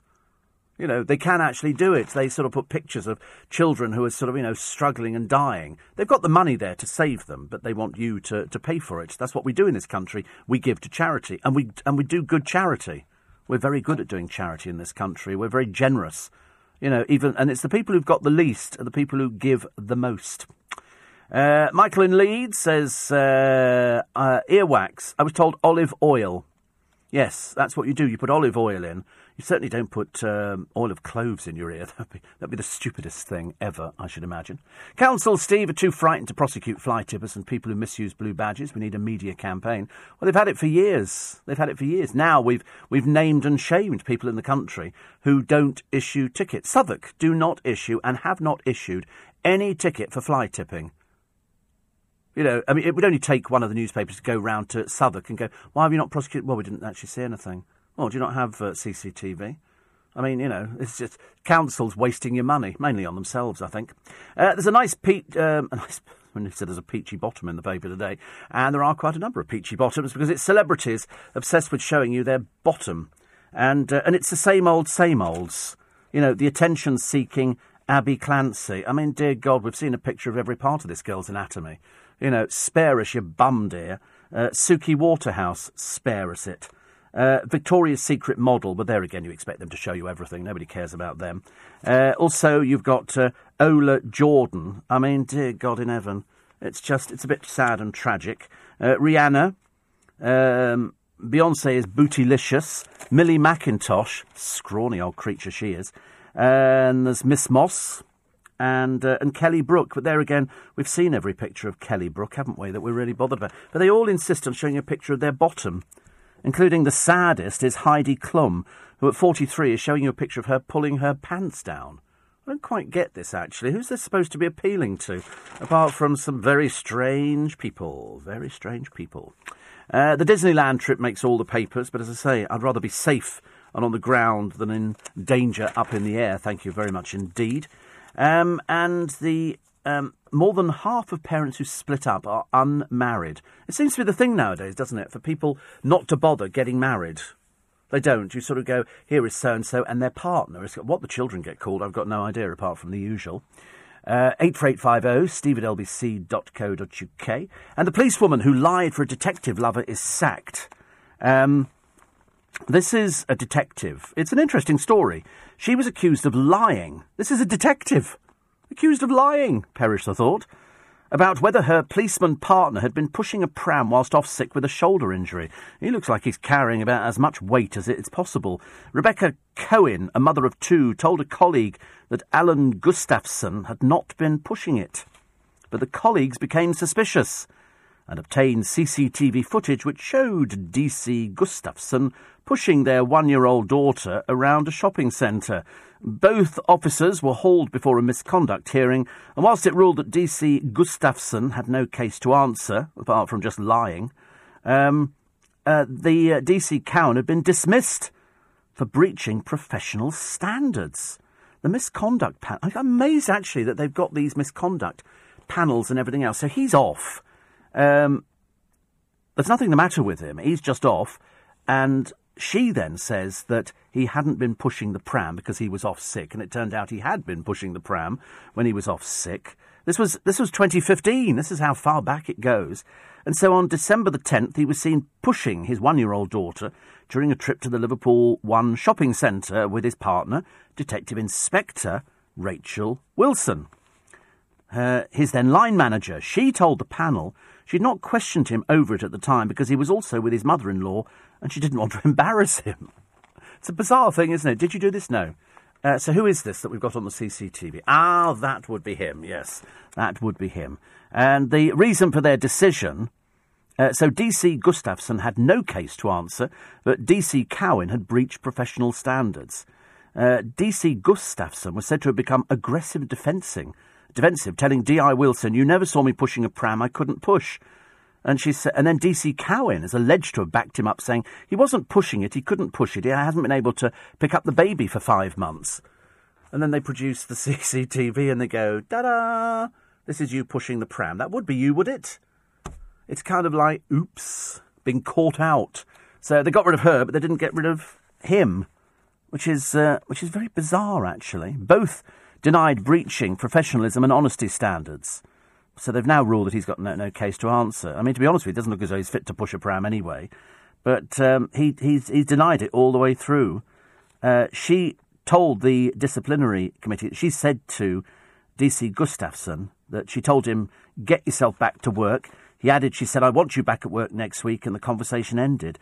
She then obtained CCTV footage. What if you're going to be pushing a pram around a shopping centre, there's going to be record of it, isn't there, somewhere?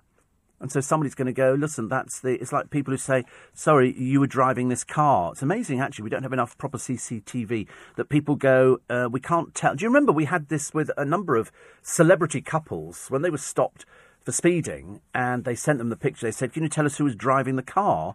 And the couple wrote back and went, we don't know who was driving the car.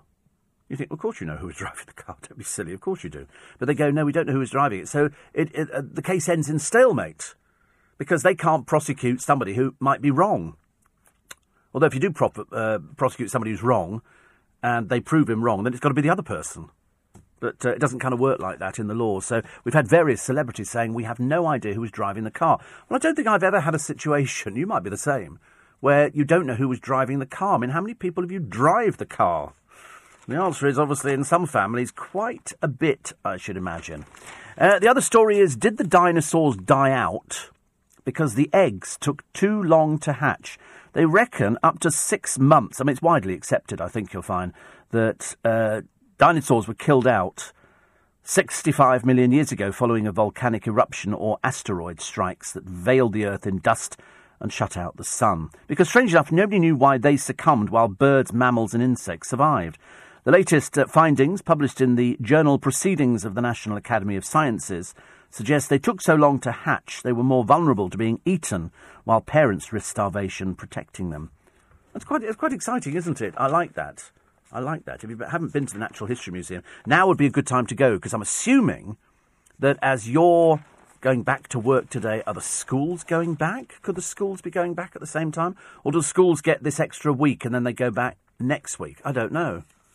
You can always tell on the trains, though, in the morning because they'll be very busy with children talking in very high voices and very loudly and on their telephones about, you know, how great Christmas has been and what, what great presents they got and stuff like that. And other people will be sitting there thinking, why don't you just shut up? Make it so much easier. Um, the other story is uh, in the in the paper today about Bobby Moore. They've just done this film on the television with Michelle Keegan in and uh, Bobby Moore's family have said that the FA didn't do enough for him. They didn't promote him within the thing. They just kind of left him uh, to uh, to sort of disappear around. It was all a bit bit sad, really. And so they said they, they kicked our hero Bobby Moore into touch. Now, what the programme will show on the television, I don't know because I haven't seen it because I'm not particularly interested. I prefer to sort of read up on somebody before, because I've got Tom Daley coming in today. Did I mention Tom Daley? Anyway, Tom Daley's coming in to see me because he's got a book to promote, and it's where I'm going to sit there trying to look thin and emaciated, and he's going to sit there looking fit. And he's going to have to try and convince me that what he's eating, because uh, you can bet your bottom dollar Tom Daley does not eat sausage, bacon, peanut butter on toast, cups of tea, and all sorts of things for breakfast. He'll be eating healthily. He'll be eating very, very healthily. Because I don't know how old he is now. How old is uh, is Tom Daley? Is he is he early twenties, something like that? Um, he's also explained. I'm sure he'll be explaining to us on the program as well um, why his Speedo is so small. Because and it's this is all to do with aerodynamics, isn't it? He's twenty. Is he only twenty two? Wow, only twenty two, and he's achieved that much. Good God, he's going to get married this year. I think. I think this is the year that he gets married. Um, he's been in a relationship for two and a half years. Two and a half years. I mean, you know, for the person that everybody went, won't last, you know, won't last. Two and a half years they've been going now. So they're going to get married this year. And I'm sure it'll be fantastic. Whether it's going to be done by Celebrity Mag, I'm going to ask him actually. I'm going to ask. I don't care. You know, could I be a bridesmaid or something like that? But uh, is is it going to be done by a celebrity magazine? Will they be flying in his family? Will it be here? Will it be in America? You know, you've got to find out all these things, haven't you? And then we'll get round to the why I'm eating all the wrong food. And that's when I get terribly, terribly depressed. You're listening to a podcast from LBC. Morning, everybody. Nice to be company. Tuesday, 3rd of January. Uh, Lynn says that fly tipping drives me mad. I live in a small close, and almost every morning we wake up to more rubbish dumped in parking bays or on the grass. Makes me furious. I know. It is absolutely disgraceful that people will sort of say, oh, I'll, I'll remove that rubbish for you, charge them 25, 30 quid, go round the corner, dump it on the ground. I've seen it happening before my very eyes. Uh, some schools are back today, some are back tomorrow. Short week for the kids, isn't it, really? Are you sure they're learning things nowadays? Probably not. Uh, Mick says uh, cheese on toast yesterday, now bacon. Yes, we were, we were coming up actually uh, yesterday with all these formulas of uh, of sort of exactly what people have for breakfast, and it's amazing. There's a piece in the paper today that says the majority of kids who are going off to school have almost twice their amount of sugar before they've got there because of, I suppose, cereals and because of spreads and stuff like that. It's very easy to actually end up having loads and loads of sugar, but that seems to give them energy. Well, I say give them energy. I use the term loosely, of course. Uh, Jack says, I think charities should post exactly how much actually gets to the cause. I'm sick to death of harrowing images of children and animals, but it's it's what appeals to people, isn't it? If you see a picture of a child and then you look at your own life and you think, well, I've you know I can give two pounds or five pounds or something like that because that's nothing. You know, to most people, two pounds to five pounds is absolutely nothing. You can do it on your telephone, so it goes onto your onto your phone bill, so you don't worry about it so much. But it is, but it's it's it's playing with your with your psyche. It's making you feel guilty.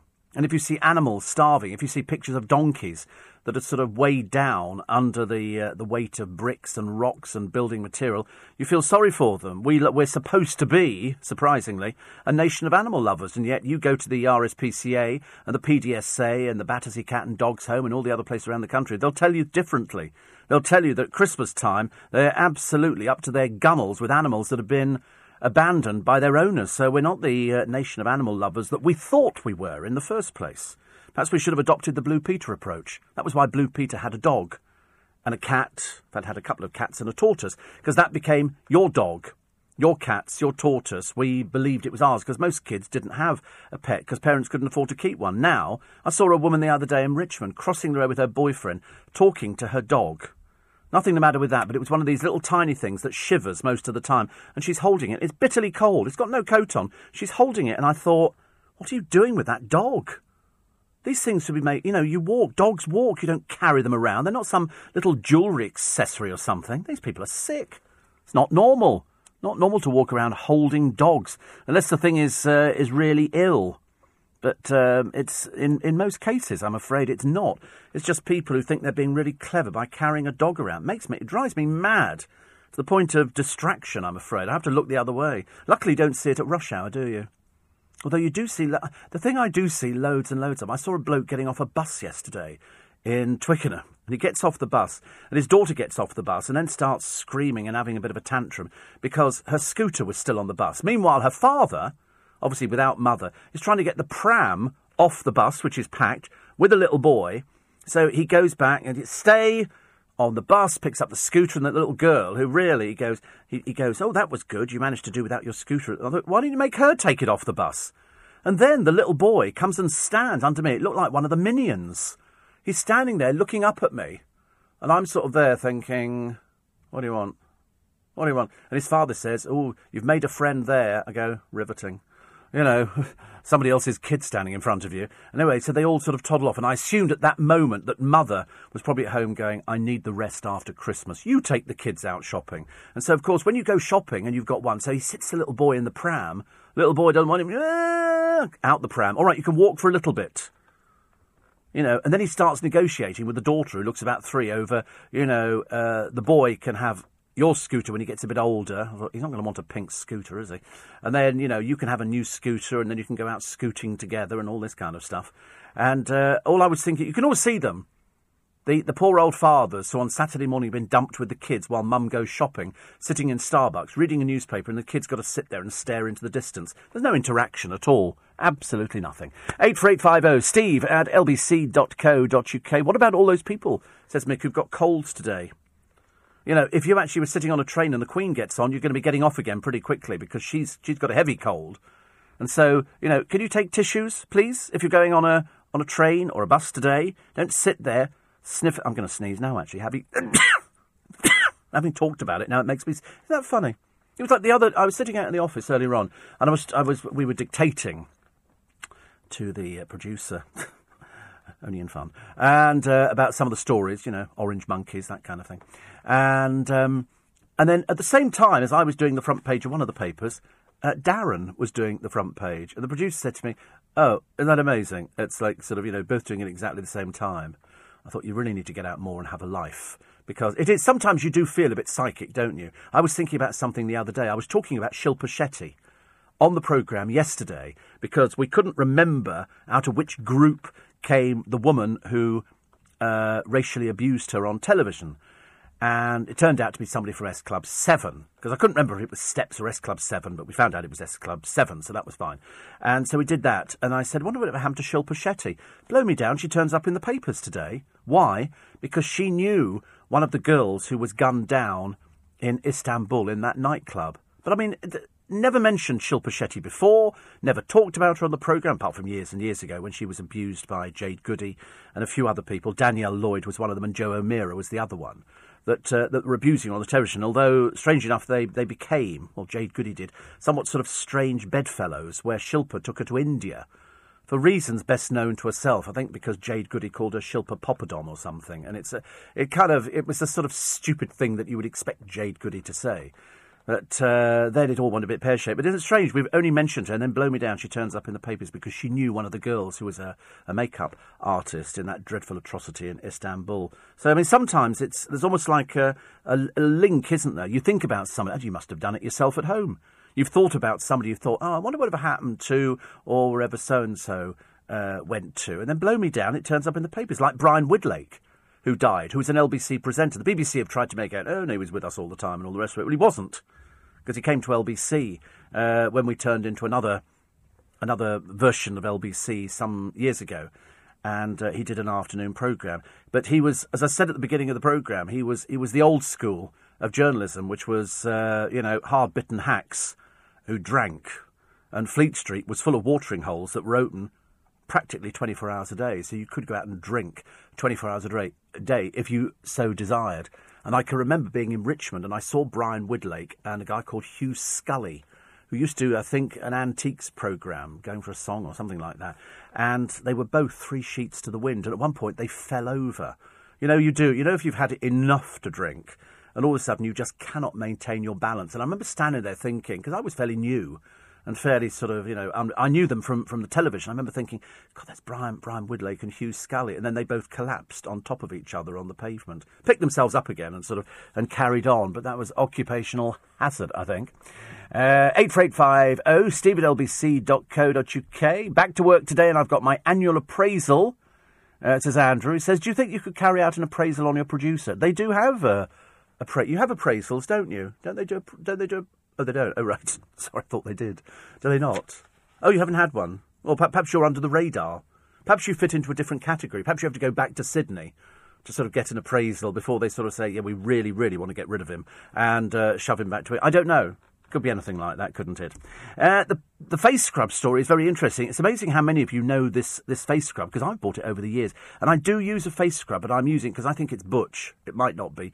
I'm using Clinique face scrub, and it's got little tiny these little plastic pearls in there, which apparently is very good for you because you're supposed to exfoliate. But I'm led to believe you can exfoliate your body with just um, um, a back brush or something like that.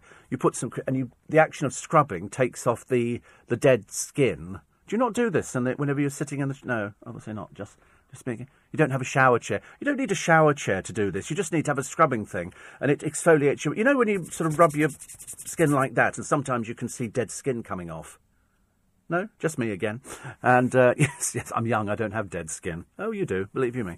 And you and you, you sort of do that. And that's what exfoliating does, and it reveals underneath a nice bright hue, a nice, you know, sort of glossy. Because I think I've got absolutely fantastic skin. I think so. I mean, obviously, I'm completely wrong, but uh, the producer looks at me with pity, I'm afraid, when I go through one of these sort of little rambles about, you know, how to look after your skin. You'll, you'll, thank me in years to come, I promise you. Coming up shortly, the news at six o'clock. It is time for you to get up and get ready for work because you've got to go back to work today. Not all the schools are back at work. How lucky you children are to be able to stay in bed whilst the rest of us adults have got to get out there and earn a small crust. George Michael's pals have blasted his boyfriend. They say he was a leech. They didn't say this beforehand, and he's been with him for four years. Uh, the Harrods restaurant staff losing the cash because they don't pass on the tips. But apparently, if you take a drop in salary, they'll let you have the tips. Doesn't kind of make any sense to me. Susan Boyle's company's got more than 2.2 million pounds in the bank. She's got quite a number of uh, of, uh, of bank accounts. And give him a damn gong. All the Friends Furious, the last damn buster, is snubbed. You're listening to a podcast from LBC.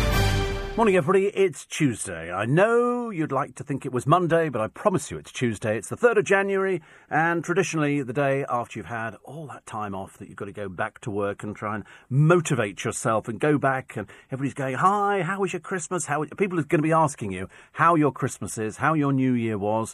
Did you make any New Year resolutions? Yes, same old resolutions as last year. I'm going to get fitter.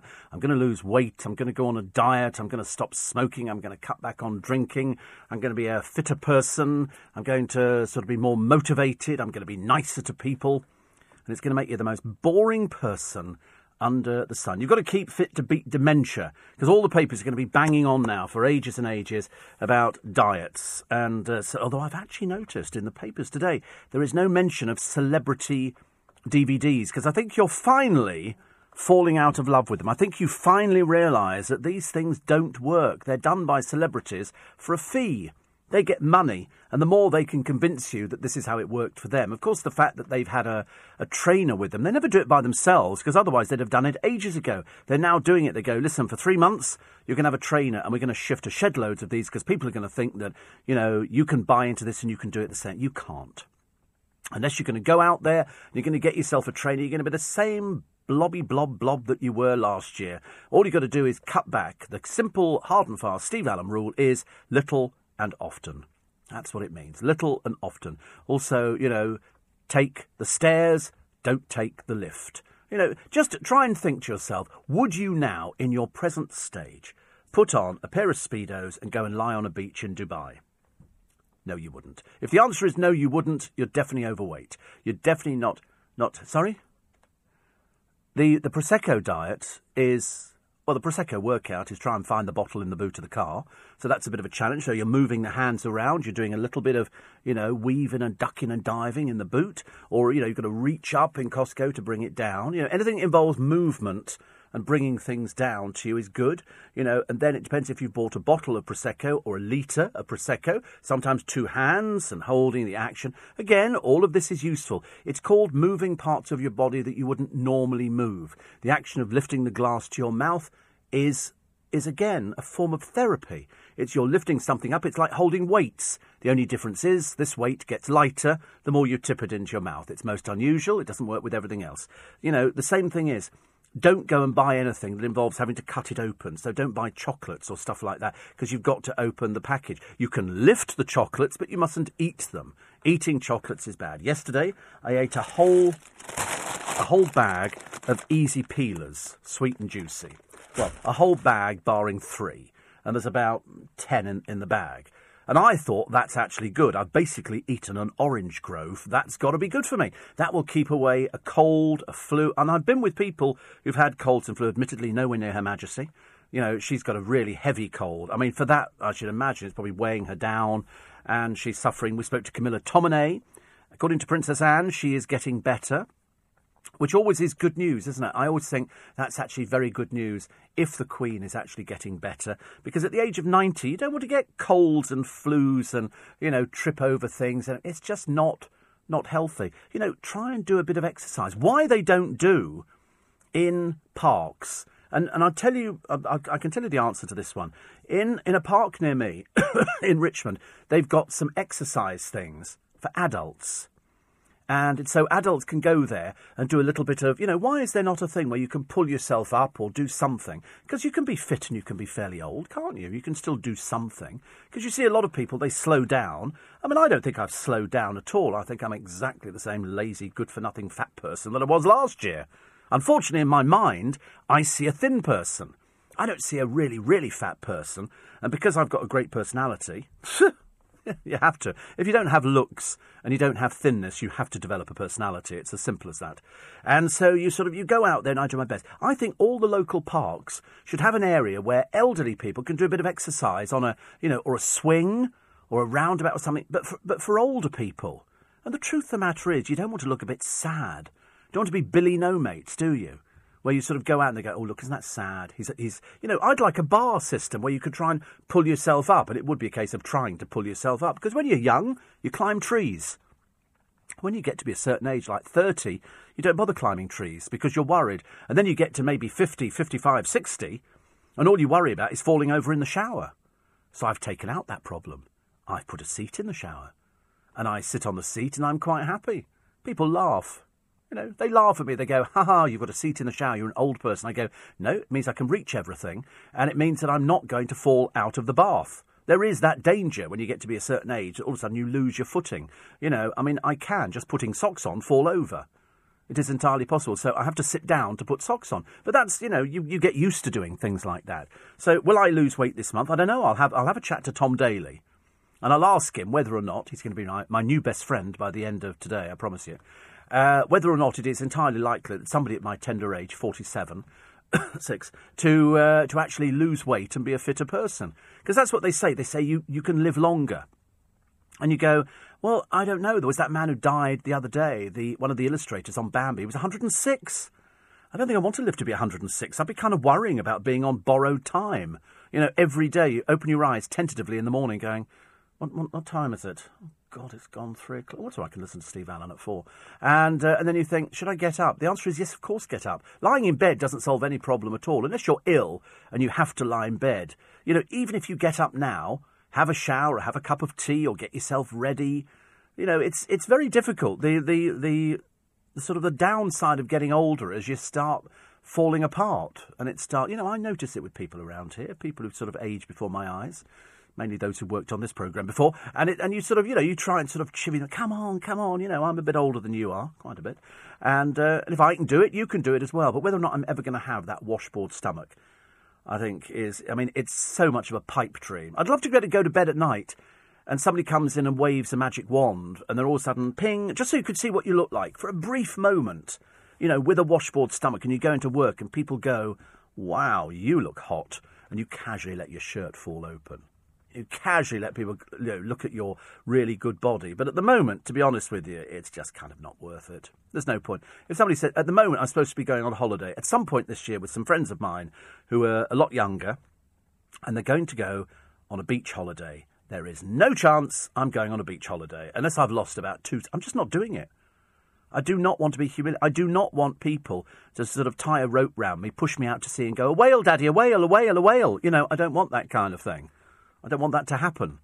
I want to sort of be able to lie on the beach and try and look at. Years ago, you could hold your stomach in.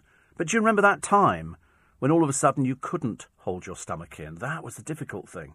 And so I'd love that to come back again, but I think I might have kind of reached the point of no return. We'll find out, shall we, over the next uh, six months to a year. It's, it's about how long it's going to take, I reckon. But of course, you have to make the effort, and I'm a bit lazy in that department, as my doctor will tell you.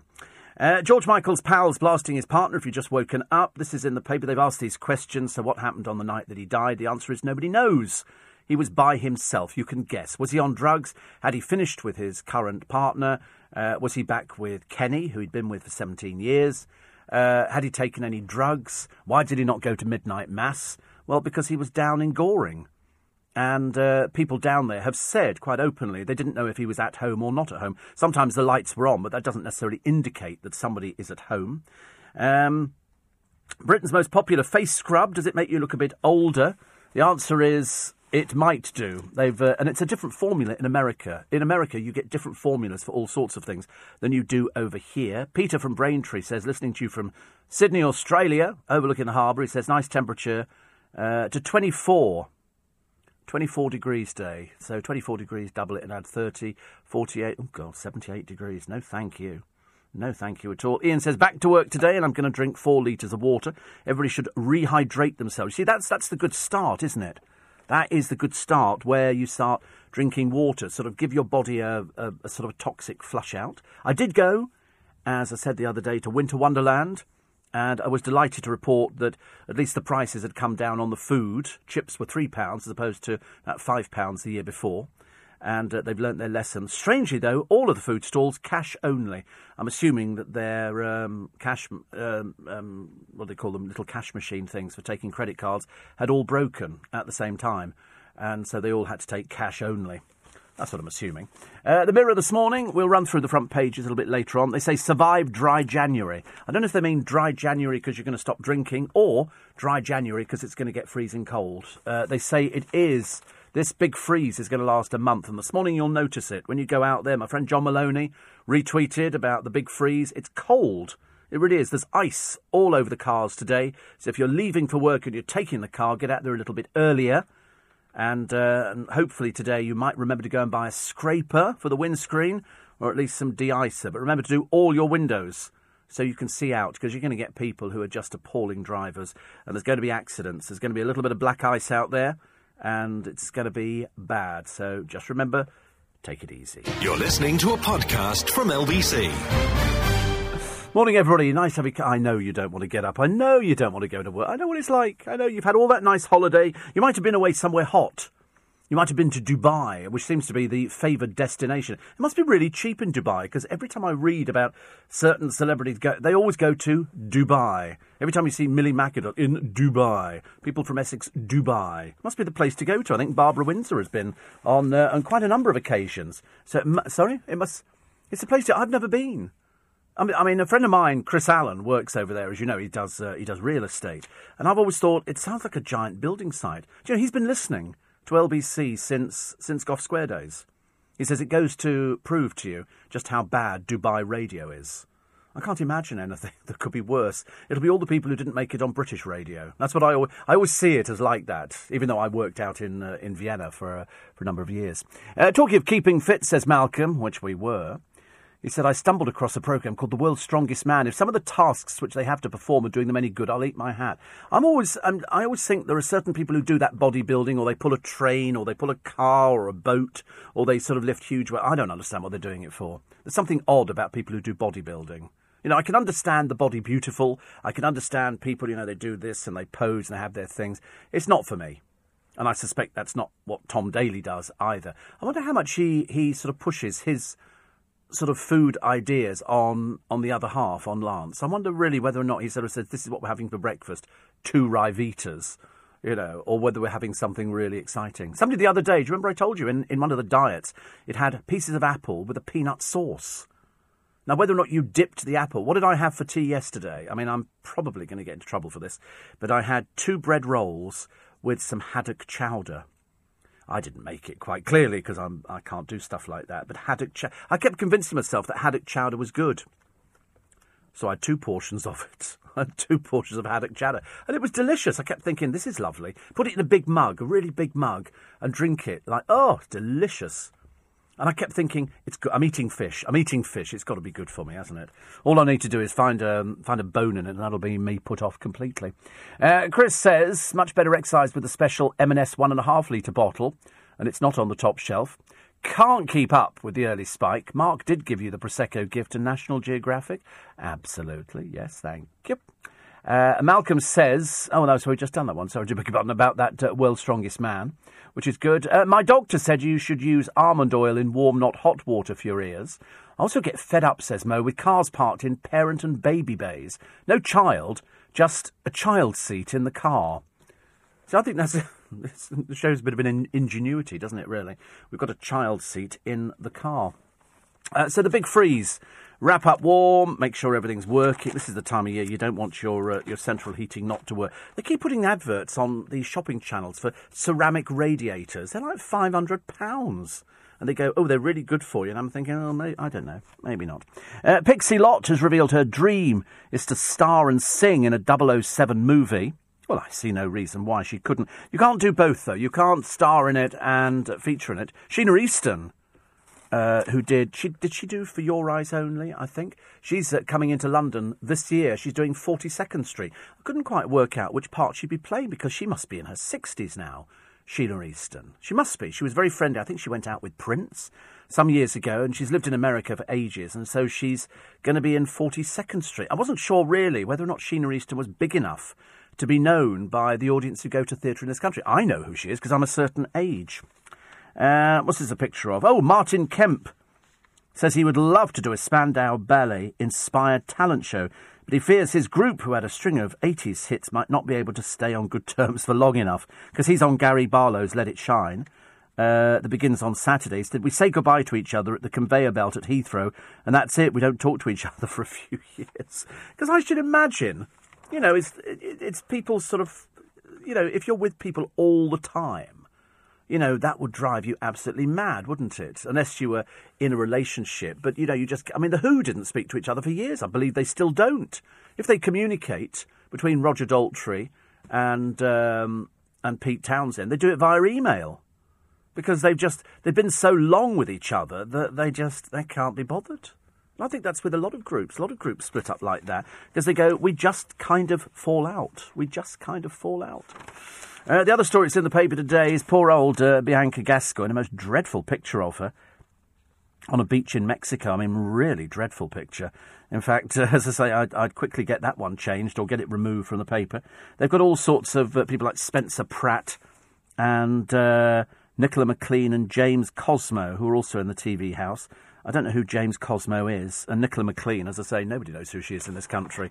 She was she was seventh, I think, in her year, and that was 2012. Uh, Britain's facing the white hell. Still no snow in Vienna. I would expect if you went to Vienna at this time of year that the place would at least be dusted with the white stuff. But according to my friend Paul Hollingdale over there, absolutely nothing at all. So cold, but no snow. So perhaps it's going to be later. Michael Dennis, the black cab poet, he's he's on one of these diets because if you sit driving a black cab you're not going to be losing any weight, are you? So you've you've almost got to try and find exercises you can do in the cab. But if you don't do that, then you've got to find the right sort of food. He says, My breakfast now is yogurt, honey, pineapple, and walnuts. Instead of two pre-packed sarnies, a bag of crisps, two bars of chocolate. Since June, I've lost over two stone. I don't feel so lethargic. I don't suffer from heartburn as much. He said so. Happy New Year and best wishes to you and your listeners. I think he also includes the uh, the the producers in that as well. So don't, you don't feel left out. So, but that's good, isn't it? So yogurt, honey, pineapple, and walnuts instead of t- see walnuts are supposed to be very good for you. Barbara Windsor loves walnuts, and but he said he used to have two pre-packed sarnies, a bag of crisps, and two bags, uh, sorry, and two bars of chocolate. That's that's what you would have, is it? You, you wouldn't have that, no. You'd have the healthy breakfast. Would you have the? That's an amazing breakfast. What yogurt? Oh, you have an amazing breakfast. What what what do you have? From, from down under in Australia. What would, what would an Australian super fit breakfast be, eh? Really, you have granola, okay, uh, with apricot, he calls it yogurt. It's yogurt, okay? Yogurt, okay. So, gr- wait a minute, granola with apricot yogurt, okay, and, uh, and, and then raspberries and strawberries. And a peanut butter bagel. Oh, that's and that's the that's it. That's great, and that's why he's not lost any weight at all. That's why he's still as big as he ever was, and is ballooning. He looks like that character in Willy Wonka. You're just going to sort of balloon and balloon and balloon, and then and then go up. You know, it's. I mean, I'm not sure whether granola is actually good for you. I don't even know. Is, is granola sort of a mixture of nuts and fruit and stuff like that? Is it fruit, cereal, and honey? See, honey can't be good for you. That's all sugar. How can that be good for you? That's a, nat- well, natural sugars are bad for you. It's like fructose. In fr- it is bad for you. I'm telling you, as a diabetic, I know these things. I might not, you know, have, have the body of, of a god, but I promise you, I've got a mindset of a god and a goddess. I'm, I'm sort of equally comfortable both sides of the fence and uh, sort of trans, but for the but for the fat person's world, you know. So you could be trans. I like the idea though of sort of of eating health. My mother used to eat a lot of muesli, which, as far as I'm concerned, is roughly akin to eating coconut matting. It's about as dull and boring, isn't it? So you know. Whereas I've just had two small cupfuls of gold top milk I don't feel any better. In fact, I feel slightly more decadent than I did before I started the programme. And of course, it makes me much better when I see, you know, people who are photographed on the beaches and they need to lose a little bit of weight. I quite, I quite like that look. And so there is a picture uh, of various people on beaches and people who've lost weight and people who haven't lost weight. And um, and it would have been to mark what would have been David Bowie's 70th birthday. Uh, one particular radio station want to find out which one of his albums is the most loved. I'm assuming actually it would be the rise and fall of Ziggy Stardust, but don't take my word for it. What do I know about these sort of things? Uh, Big Brother Shilpa's grief for the club victim pal, which is what I talked about a short while ago. Uh, Shilpa Shetty discovered a pal died in the Turkish nightclub massacre. Khushi Shah was one of India's top fashion designers. She was among one of the 39 people killed over there when this gunman opened uh, fire. They will find him. They will find him because they've got fingerprints all over the gun, which he uh, decided to leave there. You're listening to a podcast from LBC. Morning, nice to be company. It's Tuesday, 3rd of January. It's Steve Allen's early breakfast. Nick Ferrari is uh, back with you this morning. I think it's uh, it's all systems as normal. In fact, it is. I've just seen Nick Ferrari arriving. So, uh, so there you go. So he'll be with you this morning, just after news at 7. James O'Brien what if it's magical hour today or musical hour? Which one's he still running with? I love them. I love the musical hour. That's one of my favourites. Uh, Steve, I've been using runny honey to replace my sugar intake, says Tony. You see, I thought honey was. It is just sugar, isn't it? Concentrated sugar. That's all it is. Uh, Steve, talking of Dubai, says Trolley Dolly Dave, don't go. It's full of chavs and new money, Brits and Russians. Sounds ideal. Sounds absolutely ideal. Apparently, Honey G uh, flopped at the New Year's Eve gig in Blackpool. And the single, says Tony, only made. What would, what would be a flop in the chart? Put it this way Do you think she made top 20? No. Top 10? Oh, no, definitely not. Top 30? No. Top 40? No. Top 60? No, she didn't make top 60 either. She made number 146 in the charts. So, as Tony says, looks like she can now go back to that great place where so many of them live called Obscurity, which is fantastic. And I did, I did see actually that headline. I'm sure it said Honey G flops, and that was in Blackpool, where she. I mean, she doesn't. She's not in show business. She's just a pretend character. She's an old woman who's got an agency, uh, not for anybody singing or doing anything else. Who's put on dark glasses and a baseball cap. As I say, once she takes it off, what have you got? Nothing. Nothing at all. And uh, Tom of Worthing says, You do have the body of a god, it just happens to be Buddha. Listen, I don't mind. I don't know, it's very funny. I don't need to laugh at that.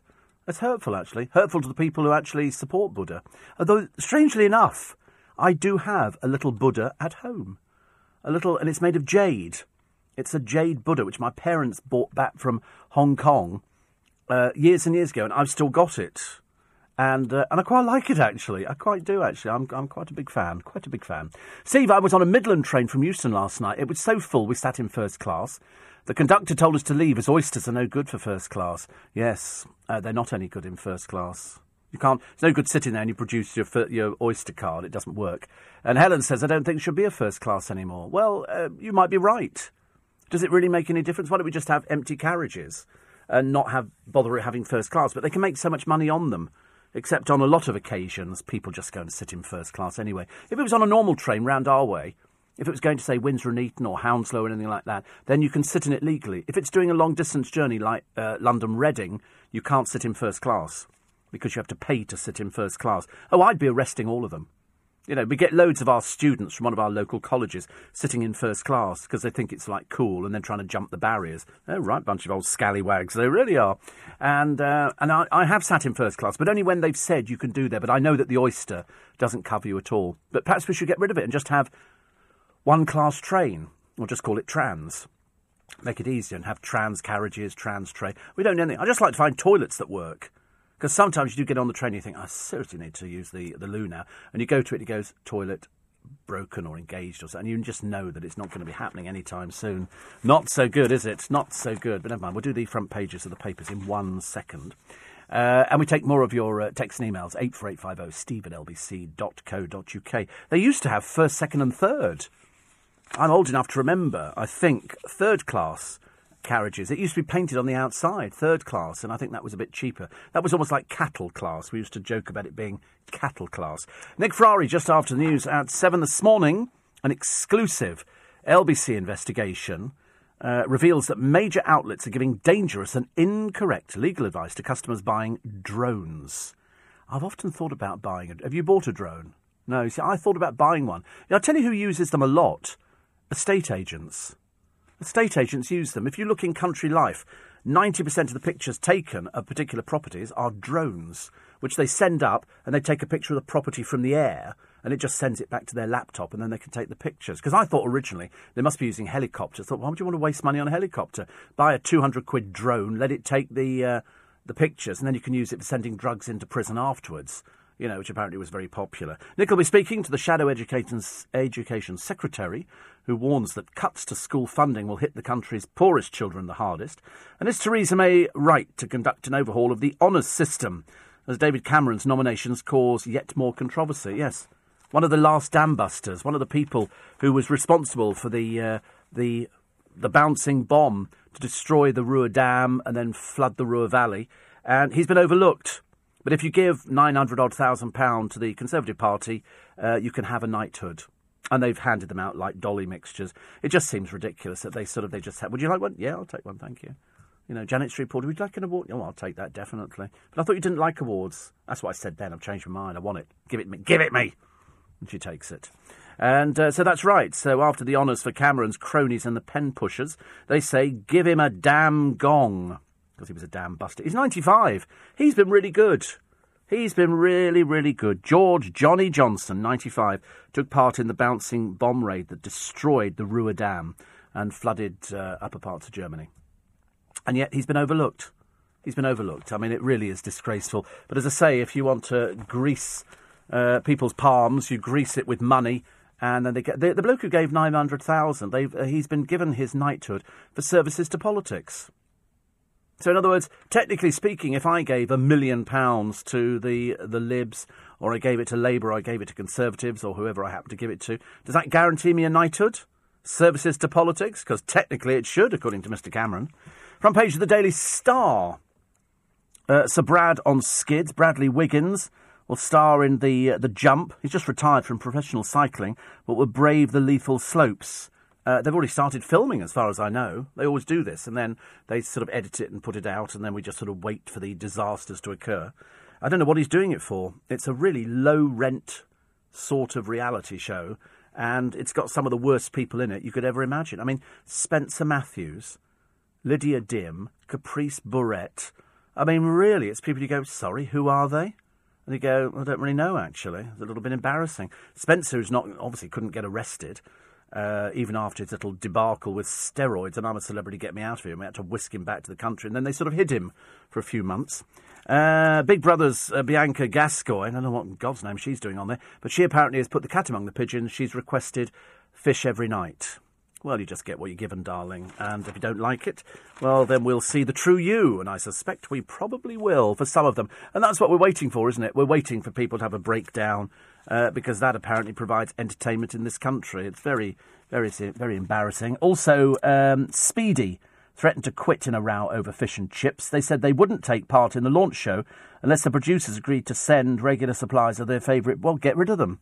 Get rid of them. We don't need them. They're two old has-beens. They're not. Uh, they're not known in this country. Seriously, because they've been on Big Brother. I mean, you've only you only have to look at the audience that go to Big Brother to realise it appeals to the lowest common denominator. It's not appealing to anybody else. The Daily Mirror survive dry January, and the the Justin Toper revealing all. Will your luck change in 2017? Probably not. But uh, I always like to have a look at things like that because I'm always interested in, in how they make these things up. They always sort of tell you various little bits and pieces. And I was just going to have a quick look and just see if it sort of said anything. Because one of them, I, I normally get to be the bottom of the page being Pisces, but I seem to have made it third in. It says, You have a reputation for not being economically sound. Well, that's absolute rubbish. I'm very economically sound, very economically sound.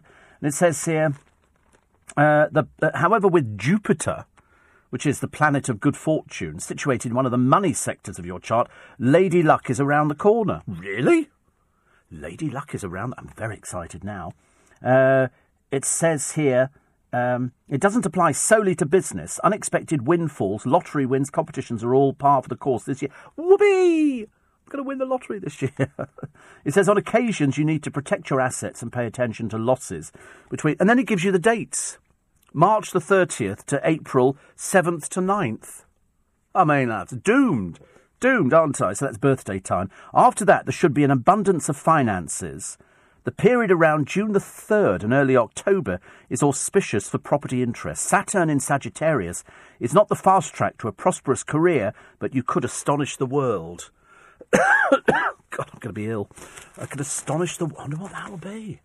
That's what Justin Toper says. I'm obviously going to be terribly successful. If you're Piscean, that we're all we're all together in that. We're all going to win the lottery, and we're all going to astonish the world.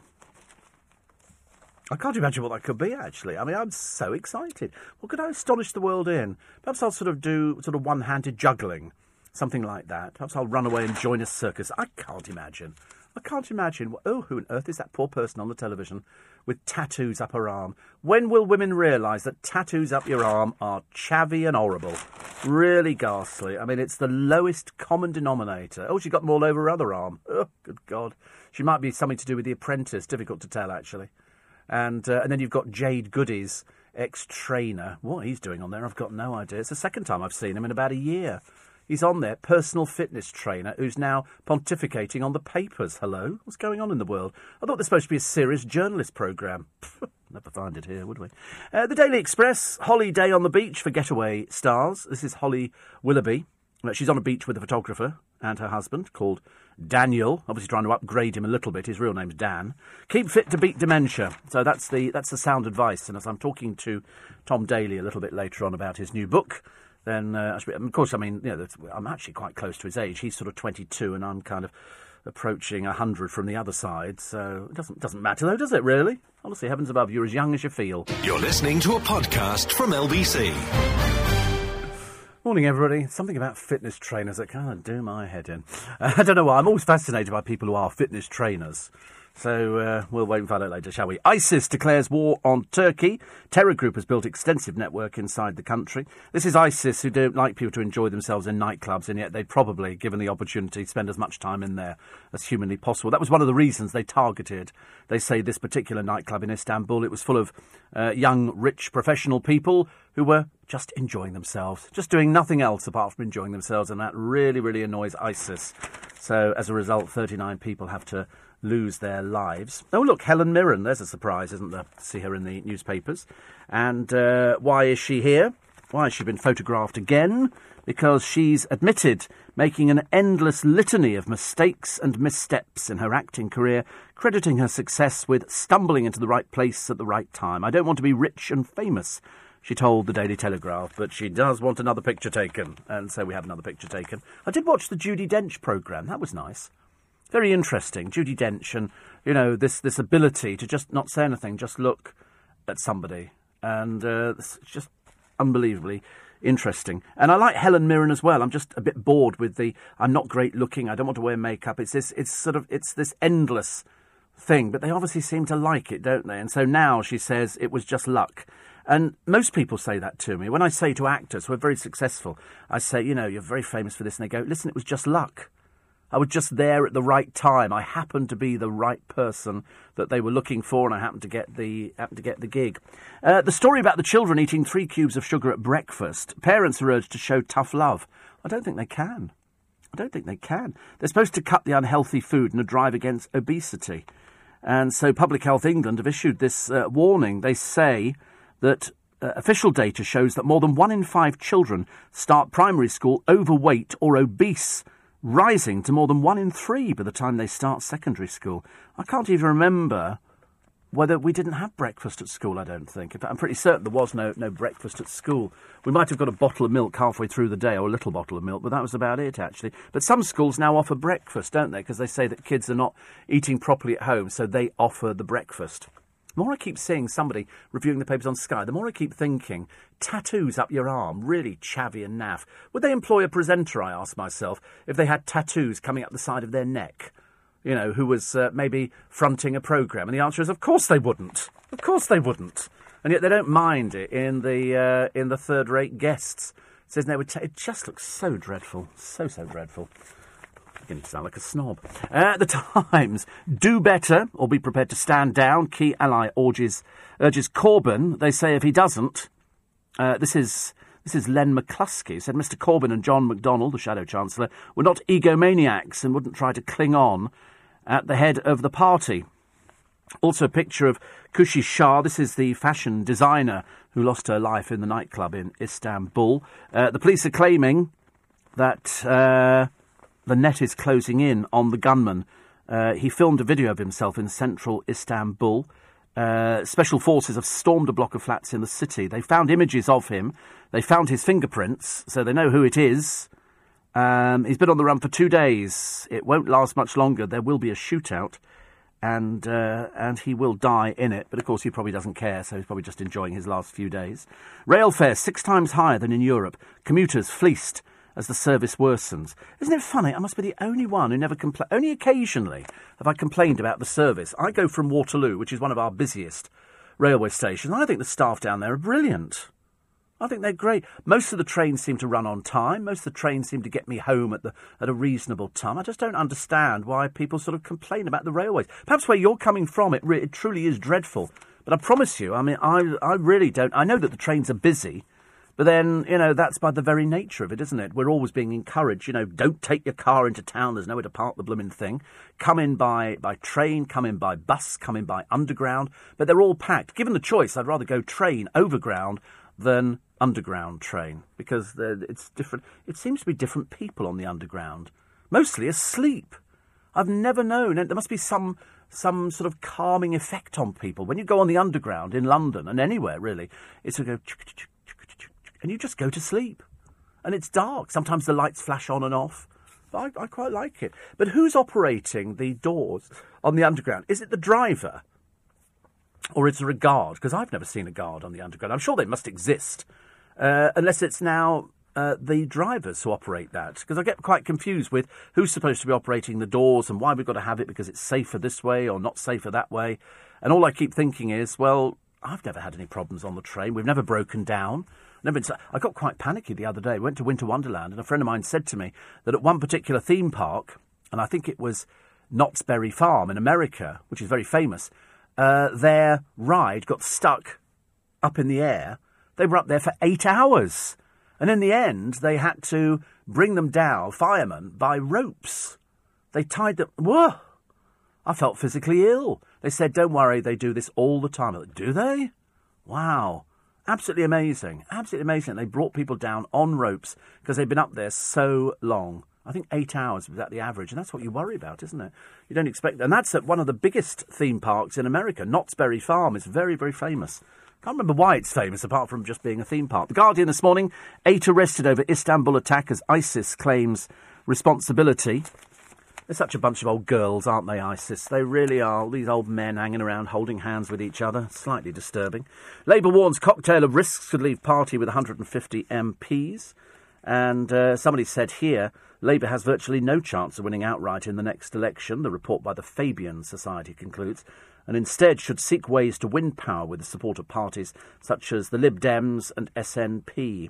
Arguing it's the only feasible route into government for now. Well, they've already done that, haven't they? We've had the Lib Lab Pact, and uh, they were constantly aligning themselves with somebody, somebody to just sort of try and uh, try and get a little bit further in. Children, they say, eat half of their sugar allowance at breakfast. Well, that'll be cereal.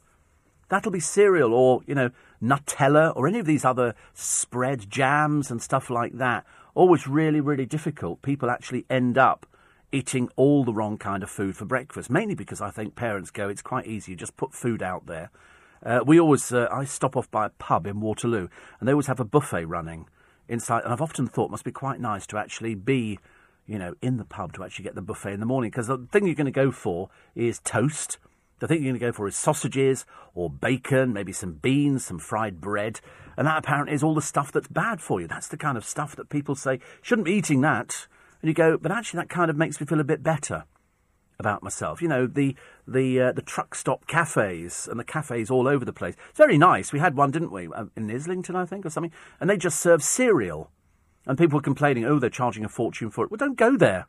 Try and grow up and be an adult at least. And it's a case of what is supposed to be healthy for us. The answer is exercise. Exercise is the healthy thing which is, you know, kind of thing that puts most people off. Most people go, oh, I don't want to do exercise. I know people here in this building, seriously, who go for a run, either coming into work, madness, or failing that, finishing. Tom, Tom, the producer of Nigel Farage, all this week, he goes for a run most of the time after he's finished working. He'll go for a run all the way round Camden and back round. He'll do two circuits. Seriously, mad as a toothbrush. Mad as a toothbrush. But he's fit and he probably feels really good. People who are fit, if they don't do their exercise, they feel lethargic. They feel very sort of, ooh, can't be, you know, I don't want to do anything. And it's uh, and it, and it's amazing. I've never got to that. You, you get to the, I think you get to the situation where you're doing exercise where all your endorphins, I think, kick in, and it's like sex apparently except you're by yourself. And uh, it is, it's supposed to be like that. It's, it releases all these endorphins inside you. Well, I've never got to that situation. And I have been to gymnasiums over the years. And I, what? And I have, you know, done the exercise and I've had a trainer and they sort of say, off you go, three circuits, and you go, you're having a laugh, aren't you? So you do your three circuits, then you have to do your sit ups, then you have to do the rowing. And of course, if you kept it up day in, day out for months, you would undoubtedly be a lot fitter. But I just haven't got the energy for it at the moment. I think it's something to do with diabetes. Although actually, diabetics will now be writing in for me for tomorrow, going, Of course you can do exercise. It's as easy as that.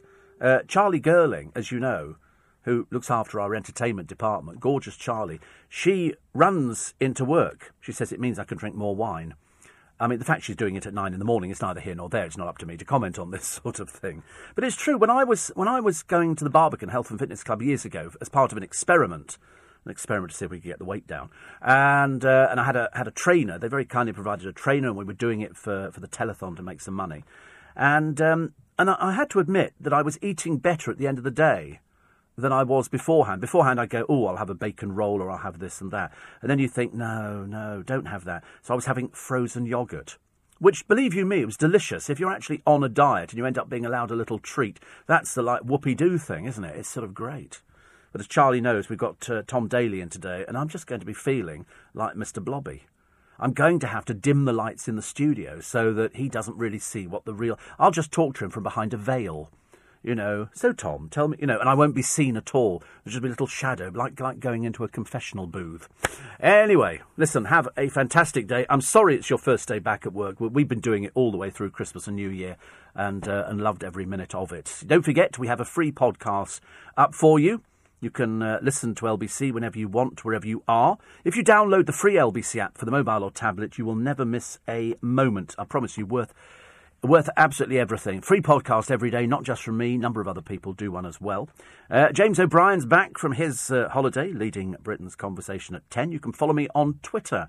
It's at Steve Allen Show. We'll do it again tomorrow morning. So just remember, it's Tuesday today, okay? That's the thing you have to remember. Because most of you will be going, oh, it's Monday.